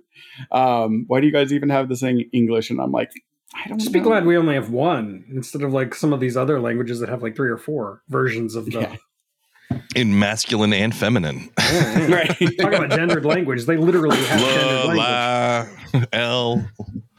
Yeah, anyway, and D and yeah, Oh yeah, yeah, yeah. just all So- the gendered. Yeah. Yeah. Anyway, Yeah. I never understood all that. A bridge is Why a does- fucking why bridge. What do you mean, boy or or man? feminine? Why is why is this a masculine word and not a feminine word? I don't understand it. yeah, like why is bridge feminine in German and masculine in, in Spanish? Like what the what the why do you even have that? It's just a fucking bridge. Yeah. it does not It's make a you think goddamn of bridge. penis or vagina. What's wrong with you? Yeah, so yeah, so so anyways, like like it, it, yeah, so so yeah, like for for me, I I, I like I said, I like I work in mental health, so boundaries are like a huge thing, right? So, um, yeah, and so, and so so uh, you know, uh, like Hey, I'm I'm in construction. Boundaries are a huge thing for us. We build walls all the time. Yeah, that's, that's right. That's right. and fences even. You guys encapsulate everything. we're just we're, we're we're we're just cordoning off entire spaces to keep everything out. That's that's our boundaries. Damian, your whole existence is boundaries. compartmentalization. exactly. Yeah. Yes, it is. I live my life inside the box. I shared a room with older brothers. I know all about boundaries. I had one brother who literally put like masking tape halfway across the room. Like everything on this side is mine, everything on that side is yours. Don't you step over that line. Don't you put the doors on your side. The doors on your side. Haha, but the bathroom's Guys, on I, mine. lo- I love how they did that in uh, Wednesday. Oh, What? did they do that in Wednesday? Yeah, yeah, yeah. I haven't watched Yeah. it yet. Your mom, like, guys, why is your brother always putting like a necktie on the door and you guys are just out here for no reason? Don't ask, mom. Don't ask. Don't ask. So always two of you outside whenever there's. I didn't see a girl come in. Damian, have you ever made the joke or you show up on a lot to to see what the lot is with the owner and you know Mhm. like you know evaluate the you know how where, where things are going to go and whatnot and they talk about wanting an open floor plan and you're like well you can't get more open than this my job is done No, I have not made that joke, but that you would be a good one to have. Yes, now I will. A lot of people don't actually say they want open floor plans anymore. They just kind of talk about, you know, kitchens open to living rooms and things like that. Anyway, so they don't even use that terminology these days for the most part. So uh, it's it's almost expected. yeah, it's it's pretty yeah, pretty much. Most people expect a kitchen, dining, living room to be open to each other. Some people want an actual private dining room for formality. Usually that's accompanied by a formal living room, but those are typically in houses that are over 2500 square feet. So anyway, um it's just most of my houses are in the 3000 and under range. So got less of that. So anyway, sorry, they're awfully as, dry right as now. opposed to you know, going into the meeting is like okay i want my bondage room here Most of How- them just call much, it how their much is that conversion bedroom. going to cost you know? So, well, you know, whenever someone Have comes in and- ever- and, and says that they want, you know, I would like separate his and hers, his and hers closets, but yet like the his closet's like twice as big as hers. It's like, mm-hmm, yeah, I know what you're using that for. Really Have you ever built a dungeon for someone? Um, no, In Florida? Um, Are you kidding? not underground at least. I've done a few bonus rooms. um, done a few, you know, you know, spare bedrooms that are on the opposite end of the house, you know, over by the master. But you know, nor- normally people don't put them there. They usually put them over by With- the kids' rooms, kind of with thing. requests for Yeah. added For- soundproofing Yes, yes, yeah, yeah. Or I've, I've had somebody ask me for a room without windows, and I was like, if you want it to be considered a bedroom for resale, then it has to have a window. I'm sorry. anyway, I- I've had um, I've had requests for safe rooms, lots of a number of safe rooms, um, which are typically a room that's either Like a surrounded by panic room? concrete block. You know, huh? Like a panic room kind of thing? Just yeah, a- yeah, yeah. Like they're typically surrounded by concrete block or steel plate or something like that, depending with a steel fire door in it, and it's both. A, it's a combination. Um, you know, safe from intruders and safe from like hurricanes or Right, tornadoes right. kind of thing. Gotcha, And gotcha. you typically put your own a, a separate roof system on top of it that's like you know two by eights or something with like go either plywood or concrete board or something like that so that it's its own little encapsulated cell. Um, and usually there's a secondary exit from it. So i've had a few that I, I would call coffins that it's like okay once you're in you're stuck in there you know? And if they if something bad happens like the whole house burns down you're gonna get cooked. But they you know people don't listen. So anyway I've also done a few remodels where somebody had converted a bedroom into a safe room. That was interesting. It wasn't safe from like gunfire, but it was safe from or fire, but it was safe from an intruder trying to break into it. But because they I replaced turn. all, all I the want to sheetrock turn. with. Go ahead. I want to ahead. turn. I want to turn one of my spare rooms into a dungeon, but not Easy not enough. kinky. an Dorky, oubliette. No, dorky for my D and D, and so then you should instead of calling it a dungeon, you should call it an oubliette just to be fancy about it. You know, what the fuck is an oubliette? the place where people are thrown to be forgotten about.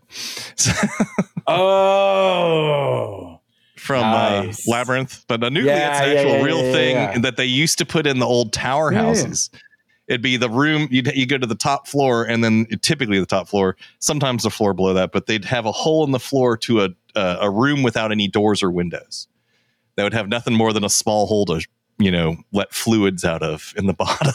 You know? oh yeah, yeah, yeah, And they yeah. toss people in there, and the and then you could lower down food to them and stuff, but they wouldn't be able to get out without a ladder. And So- lotion. it was basically a dungeon. Yeah, lotion. Yeah, it puts the lotion on its skin. Mm. It's a common trope in like horror movies, like mm. haunted mm. asylums or something will have Yeah. an oubliette in them. Yeah. Yeah, yeah. So it's ba- basically a, a, a you know A dungeon accessible via trapdoor. yes from above, Yeah. Sounds freaking. and they're amazing. typically very small and cramped and wet and not Awful. hospitable in any Right. way. You know? Uh, not a place see- you'd want to be trapped. So I always called that the children's playroom. So, like that's that's where my confusion was. well, we once I once did a like this. They uh, learn fucking boundaries there. Once did this understair storage room or they got the hose. once did this understairs storage room that had this like heavy cypress door that we had custom built on site out of leftover cypress tongue and groove. And was like made like three layers thick where one goes vertical, another goes horizontal, and another goes vertical on the inside. So it was like three layers of three quarter cypress, real heavy door. That's intense. And then I bought the I bought this little grill thing that you put on it. And then we cut out a hole to have like a little trap door that opened in. So it was like, you know what I'm saying? Like it was like almost like a little dungeon under the stair, and everybody started Gotcha. calling it Okay, the yeah, yeah. dungeon. So it's like it's like so that door is for like, you know, you can pass small The pieces of food. food to the people Right. that are I like that. we had I had clavos all over it. That's those like um uh the metal buttons, you know what I'm talking about? They they're Mhm. it's supposed to look like an old old metal nail. We had those all on the crossbars and stuff. It was actually really neat. But um yeah. it was a That's it was awesome. a cool look. So what about y'all? Like what did you guys notice as far as your like like communication styles and flexibility like before kids versus after kids? Well, before kids, I was far more inflexible. Um, you know, I was going this way and that's the way we're going, kind of thing. And I was most concerned with because it was right, right at the like the the crash kind of thing, you know, in the real estate market and whatnot.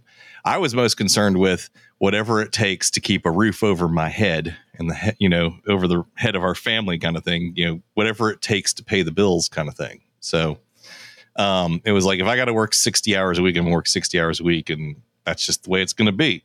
So I was very inflexible towards that. After kids, um, and you know, and also anything that was like an expense that wasn't necessary, I was just like, yeah, fuck that kind of thing. We don't need that. We're not. Bu- I'm not buying that kind of thing. After kids was a lot different. I had I had to be far more flexible in spending habits, in my time, you know, my work schedule, so on and so forth. Everything changed. Absolutely everything changed.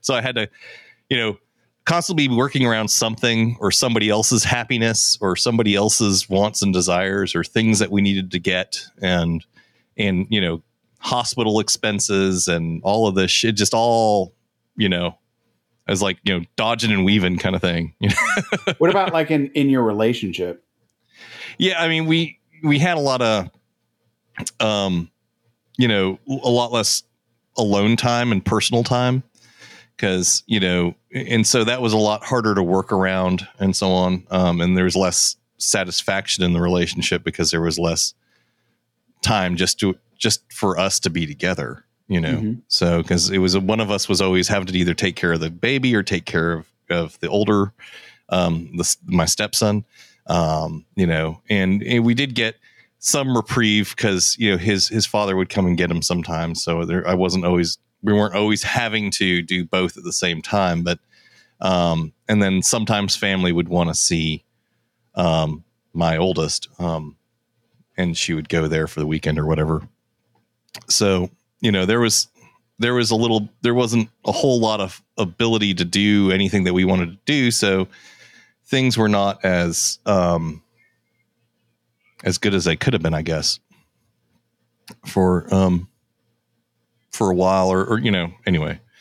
Um so like flexibility in our relationship uh it it was still i mean there was more flexibility in the relationship but it was more towards what um what she needed than it was anything that i needed you know? Like um she wanted to go out with her friends more and and she seemed to need that. So that became you know more normal at that time. Whereas before she didn't go out with her friends very much. She was mostly you know we were home together. Or if we went out we went out together. So the things kind of changed after uh the birth of my oldest you know as far as a relationship dynamic. So um but yeah that's you know kind of how that went so. Gotcha. Right. Yeah. Yeah, i think it was may have been a postpartum thing honestly but uh, that's not a yeah that that Yeah. that part was hard and and yeah Mhm. just the the kid dynamic um Mhm. did uh affect the communications part of you know Mhm. the, the the therapy process now um is trying to um correct that um build it back up you know um just kind of uh, uh the ability to of the ease of communication was affected you know oh yeah yeah yeah. um uh is it, it it because of all the ex- like you know the exhaustion of all the different things of life you know changing you know with a kid um it just uh um You just Yeah, didn't just- have the energy for it. yeah and that that flow for whatever reason you know just kind of started to evaporate you know um so yeah um, yeah i'm with you on that yeah it's it's amazing how distant one can feel living in the same house. Yeah. Yeah because y you're, you're used to it being a one-on-one thing and now Mhm. there's this other dynamic thrown in and you know one person or both people wind up feeling as though well the attention's always been here. Why is it gone? Mhm. you know and so yeah. Yeah, I think I think because like that definitely ha- happened when we were living in Florida and I was working so much, and I think that's something like especially for a lot of guys that as far as like on our end, like the the stereotype that we can invest so much time into work Mhm. that it you know we think of like whether it's kid you know like kids causing the wedge or or whatever but like it, it's pri- like the pri- like in some ways the priority like you know, when I when I reflect on that time, like I absolutely valued the workplace more than I valued the family. Even though in my mind, family was Mhm. like I'd always rationalize that family is the most important, but my actions were not congruent with neither my values nor my my belief. Right. Yeah. Yeah, and with our society and our economy running the way it is now, it's like you- Yeah. you, you, you, like i pretty much despise my workplace, but I have to go to to work, right? Mhm. Um, and I, I put the priority of the family, which is the whole motivation to get my ass to work, right? Mhm. and so you get that conflict thing you know you're having to work more to make sure your family's taken care of and so you wind up neglecting your family which is the whole Yeah. fucking point of going to work Yeah. you know Catch twenty two. Yeah. yeah Yep. Yeah, I get it. Yeah. so Yeah, and and and we're like trying to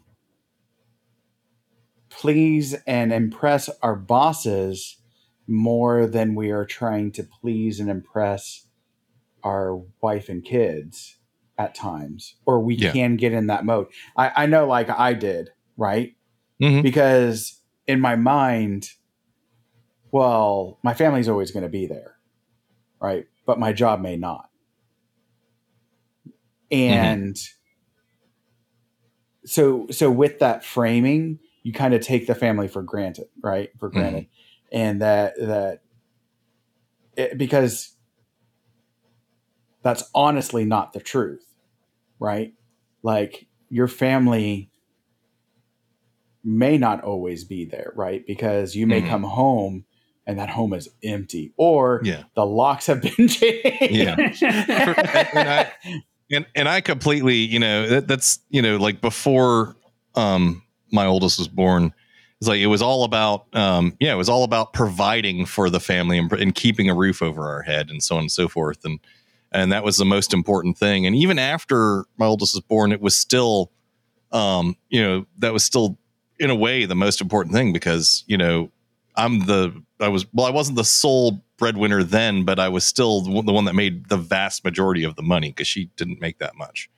It was barely enough to cover the additional, you know, some of the additional expenses, you know, kind of Hmm. thing. So, um, so it it becomes this thing where it's like, you know, you you you have to go to work to to make the money to support yourself and you know um, and that's the thing that becomes it almost becomes more important than everything else because you know that you can lose everything else if you don't have if you're not bringing in that money from Right. you know and and it's like you can lose everything you have. You're you, lose your job and there's no other jobs available or the jobs you can get make a lot less money and you can lose the house lose cars lose insurance you know um so on and so forth. So yeah it's a it's fear issue you know yeah what i hear you saying is is that if i don't do this i lose all of those bottom basic needs on the Yeah, Milo's uh. Maslow's hierarchy of needs, Yeah. right?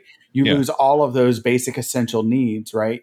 And so, yeah, like like Yeah, yeah. Um, That's and that's a lot of pressure to carry. Um, it's a lot of, you know, it's a lot of it's a lot of weight on the sh- on your shoulders, you know, because you're carrying all that all the time, and it's like you know, um, w- without me, we're you know living in a trailer on the west side of town. You know, you know, um, not not Matt. uh, You know, no, no offense to anybody who lives on the west side of town or anything. Just you know what I'm saying. uh-huh. living in a Yeah. van, There's a few spots over there. You know what I'm talking about. Or- living or in a van trailer down by the bad river. part of live, live in a town in the central part of Pensacola. You know, live in a trailer in uh, like down off uh, Detroit or something. It's just some of those spots are not that nice. Hmm. So, um, I had family Anyway. in Panama City. I know. yeah. let, let me rephrase that whole thing. Living in a trailer in a bad school district. there you go. living So, in a van down anyway. by the river. so it, I mean, th these things can affect the lives of everybody that you are are trying to to to take care of, and so you know, so that's a lot of pressure. There's a lot, and then so you come home and somebody spent you know an extra hundred and fifty dollars on something that we don't fucking need, and it's like, you know, it's like no, we need to put that money in a savings account just in case. Right, right, right. And you know, some people just can't understand that concept, and and some people their their happiness sur- surrounds, you know, the buying of those things, and you know that's hard for somebody that has always or well most of his life at least um de- you know lived in a deprivation state where it's like i'm not buying anything because i don't need it you know Right. kind of thing so um depriving myself of the things that i want or only buying something i want when i absolute when it's like i absolutely can't stand it anymore and i or it's something i absolutely need so Right. anyway so i went through that for a very long time so that was a it was a hard thing to move into a different state of being, you know, and being able to afford more and so on and so forth, even during a, a recession. So, um, but yeah, So what I think we like, I, I, I I'd like to put a pin in this yeah, because for two reasons. while. yeah, but for two reasons. A, there's that, but also, um, we haven't come up with another topic to discuss for next week. But I, I'm actually kind of happy about that because I think this has, like, we've kind of set the groundwork with everything. Um, and I'd like to, if if you guys are okay with it, I'd like to continue with this, like talking about like how we actually try and like we talked about some of the like things that theory. impact our Mm. relationship Mhm. but like b then follow up with like maybe next time with when we aren't able to reconcile. So then how do we manage like divorce and and relationships with the divorce? Or like trying that that attempt to reconnect especially after having kids and and building that that communication. So those two different kind of concepts. And then like so creating a relationship and and kind of like our our guest phil said like never quit never stop dating kind of concept right? So how like what are some of the things that you think about whether we're actually doing it or not things that you would like in a relationship um or in a marriage to to to do the d- never stop dating or when you do have to go back into the dating pool like what are some of the things that we think about like as far as getting back into that and and and how how to to model that for or, or and and ultimately do um, healthy relationships um, while having kids so um, Yeah, that works. that for sound me. good Yeah, sounds, Sounds good. Works. Yeah.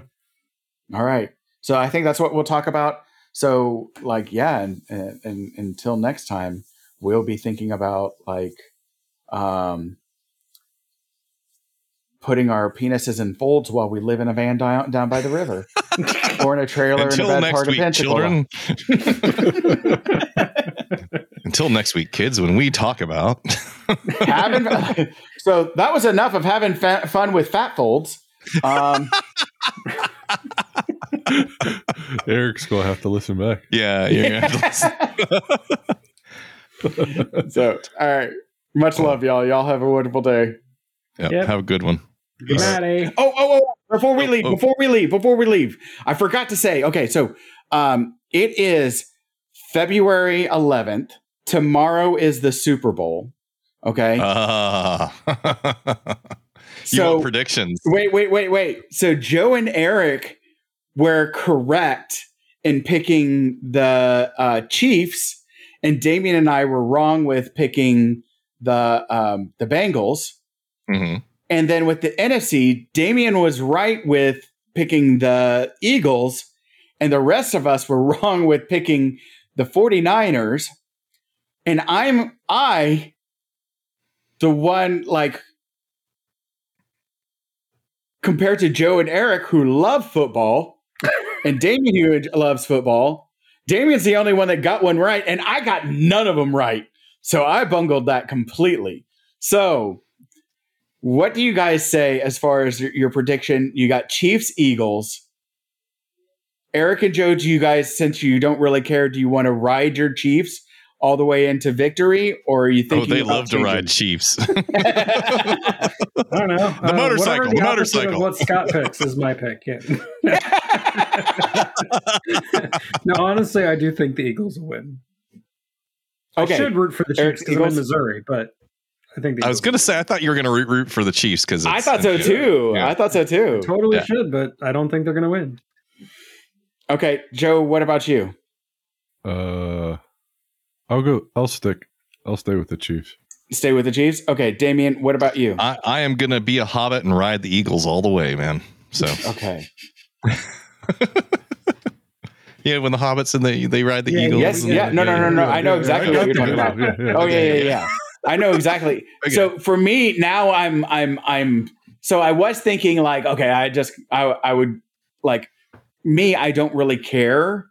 And Eric kind of messed me up because I figured like Joe and Eric would go with the Chiefs, and then I hate the Chiefs because I grew up a Raiders fan as a kid until the Jaguars Don't came change along. yours just because I was going to be contrarian. I figured everybody would go Eagles. So Yeah. I, I'm going Eagles because I think they're the better team. I'm not actually that much of a fan, aside from they are East Coast, but you know, No. so I just I, like so. I was gonna say like it'd be Eric and Joe with the Chiefs and me and Tammy with the Eagles.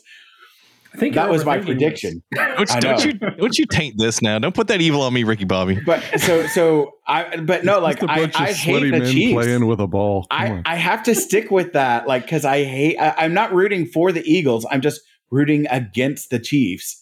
And whichever team is playing playing the Chiefs, I have to go for. Um, So you're because I have going to go for against the- Eagles. I have to go with the okay, Eagles. good. Okay. So, Yeah.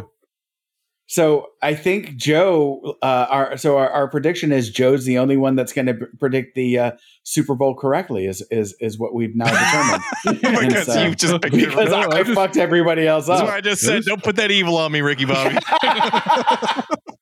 God damn you, Ricky Bobby! I was just thinking, you know, us losers got to stick together. I don't know. Fuck. I. Oh. I hate. Yeah, I just I I, I cannot root for like I like I was like yeah I'll I'll, I'll get behind my, behind Mahomes, but I really just cannot pick the Chiefs. Like I respect like I can support the char like the Chargers. Nobody gives a fuck about the Chargers, so I'm like ah, the Chargers are fine. Like the Broncos, I hate, but I hate the Chiefs the absolute most out of all of those that used to be in the division with um, the Raiders, like even the Seahawks when they used to be, I I, I like the Seahawks now. See, the, the, the Chiefs are a good team. it's going to be a good. I think it's going to be really close. oh, I think And it's good. I- yeah, I think it'll be a great game. honestly, I, I think it could really go either way because all it takes is mm-hmm. one extra field goal or one friggin' bad penalty, and you know. But I mean, my my prediction is for the the Eagles simply because I think they're the better team. But I- with two teams that are both very good and very competitive, it's it's gonna be it's gonna be close, and and it could think- come down the- to anything in the I end. think the So, Eagles have a better defensive line, yes, I think that's going to be decisive, honestly. But and and the way that they shut down Mhm. the 49ers dominant Yeah. defensive line was just like crazy. Yeah, so, I, so- I think the yeah, Eagles' think defense is going to be the deciding factor in the game. Honestly, um, right. both offenses are good, uh, but the Eagles just have the better defense. So All right, so those are our predictions for the Super Bowl. Let's like by the time this goes out, it'll be well past the Super Bowl, but Well, like we'll see how that goes. All right, much love, y'all. All right, peace. Bye. Bye.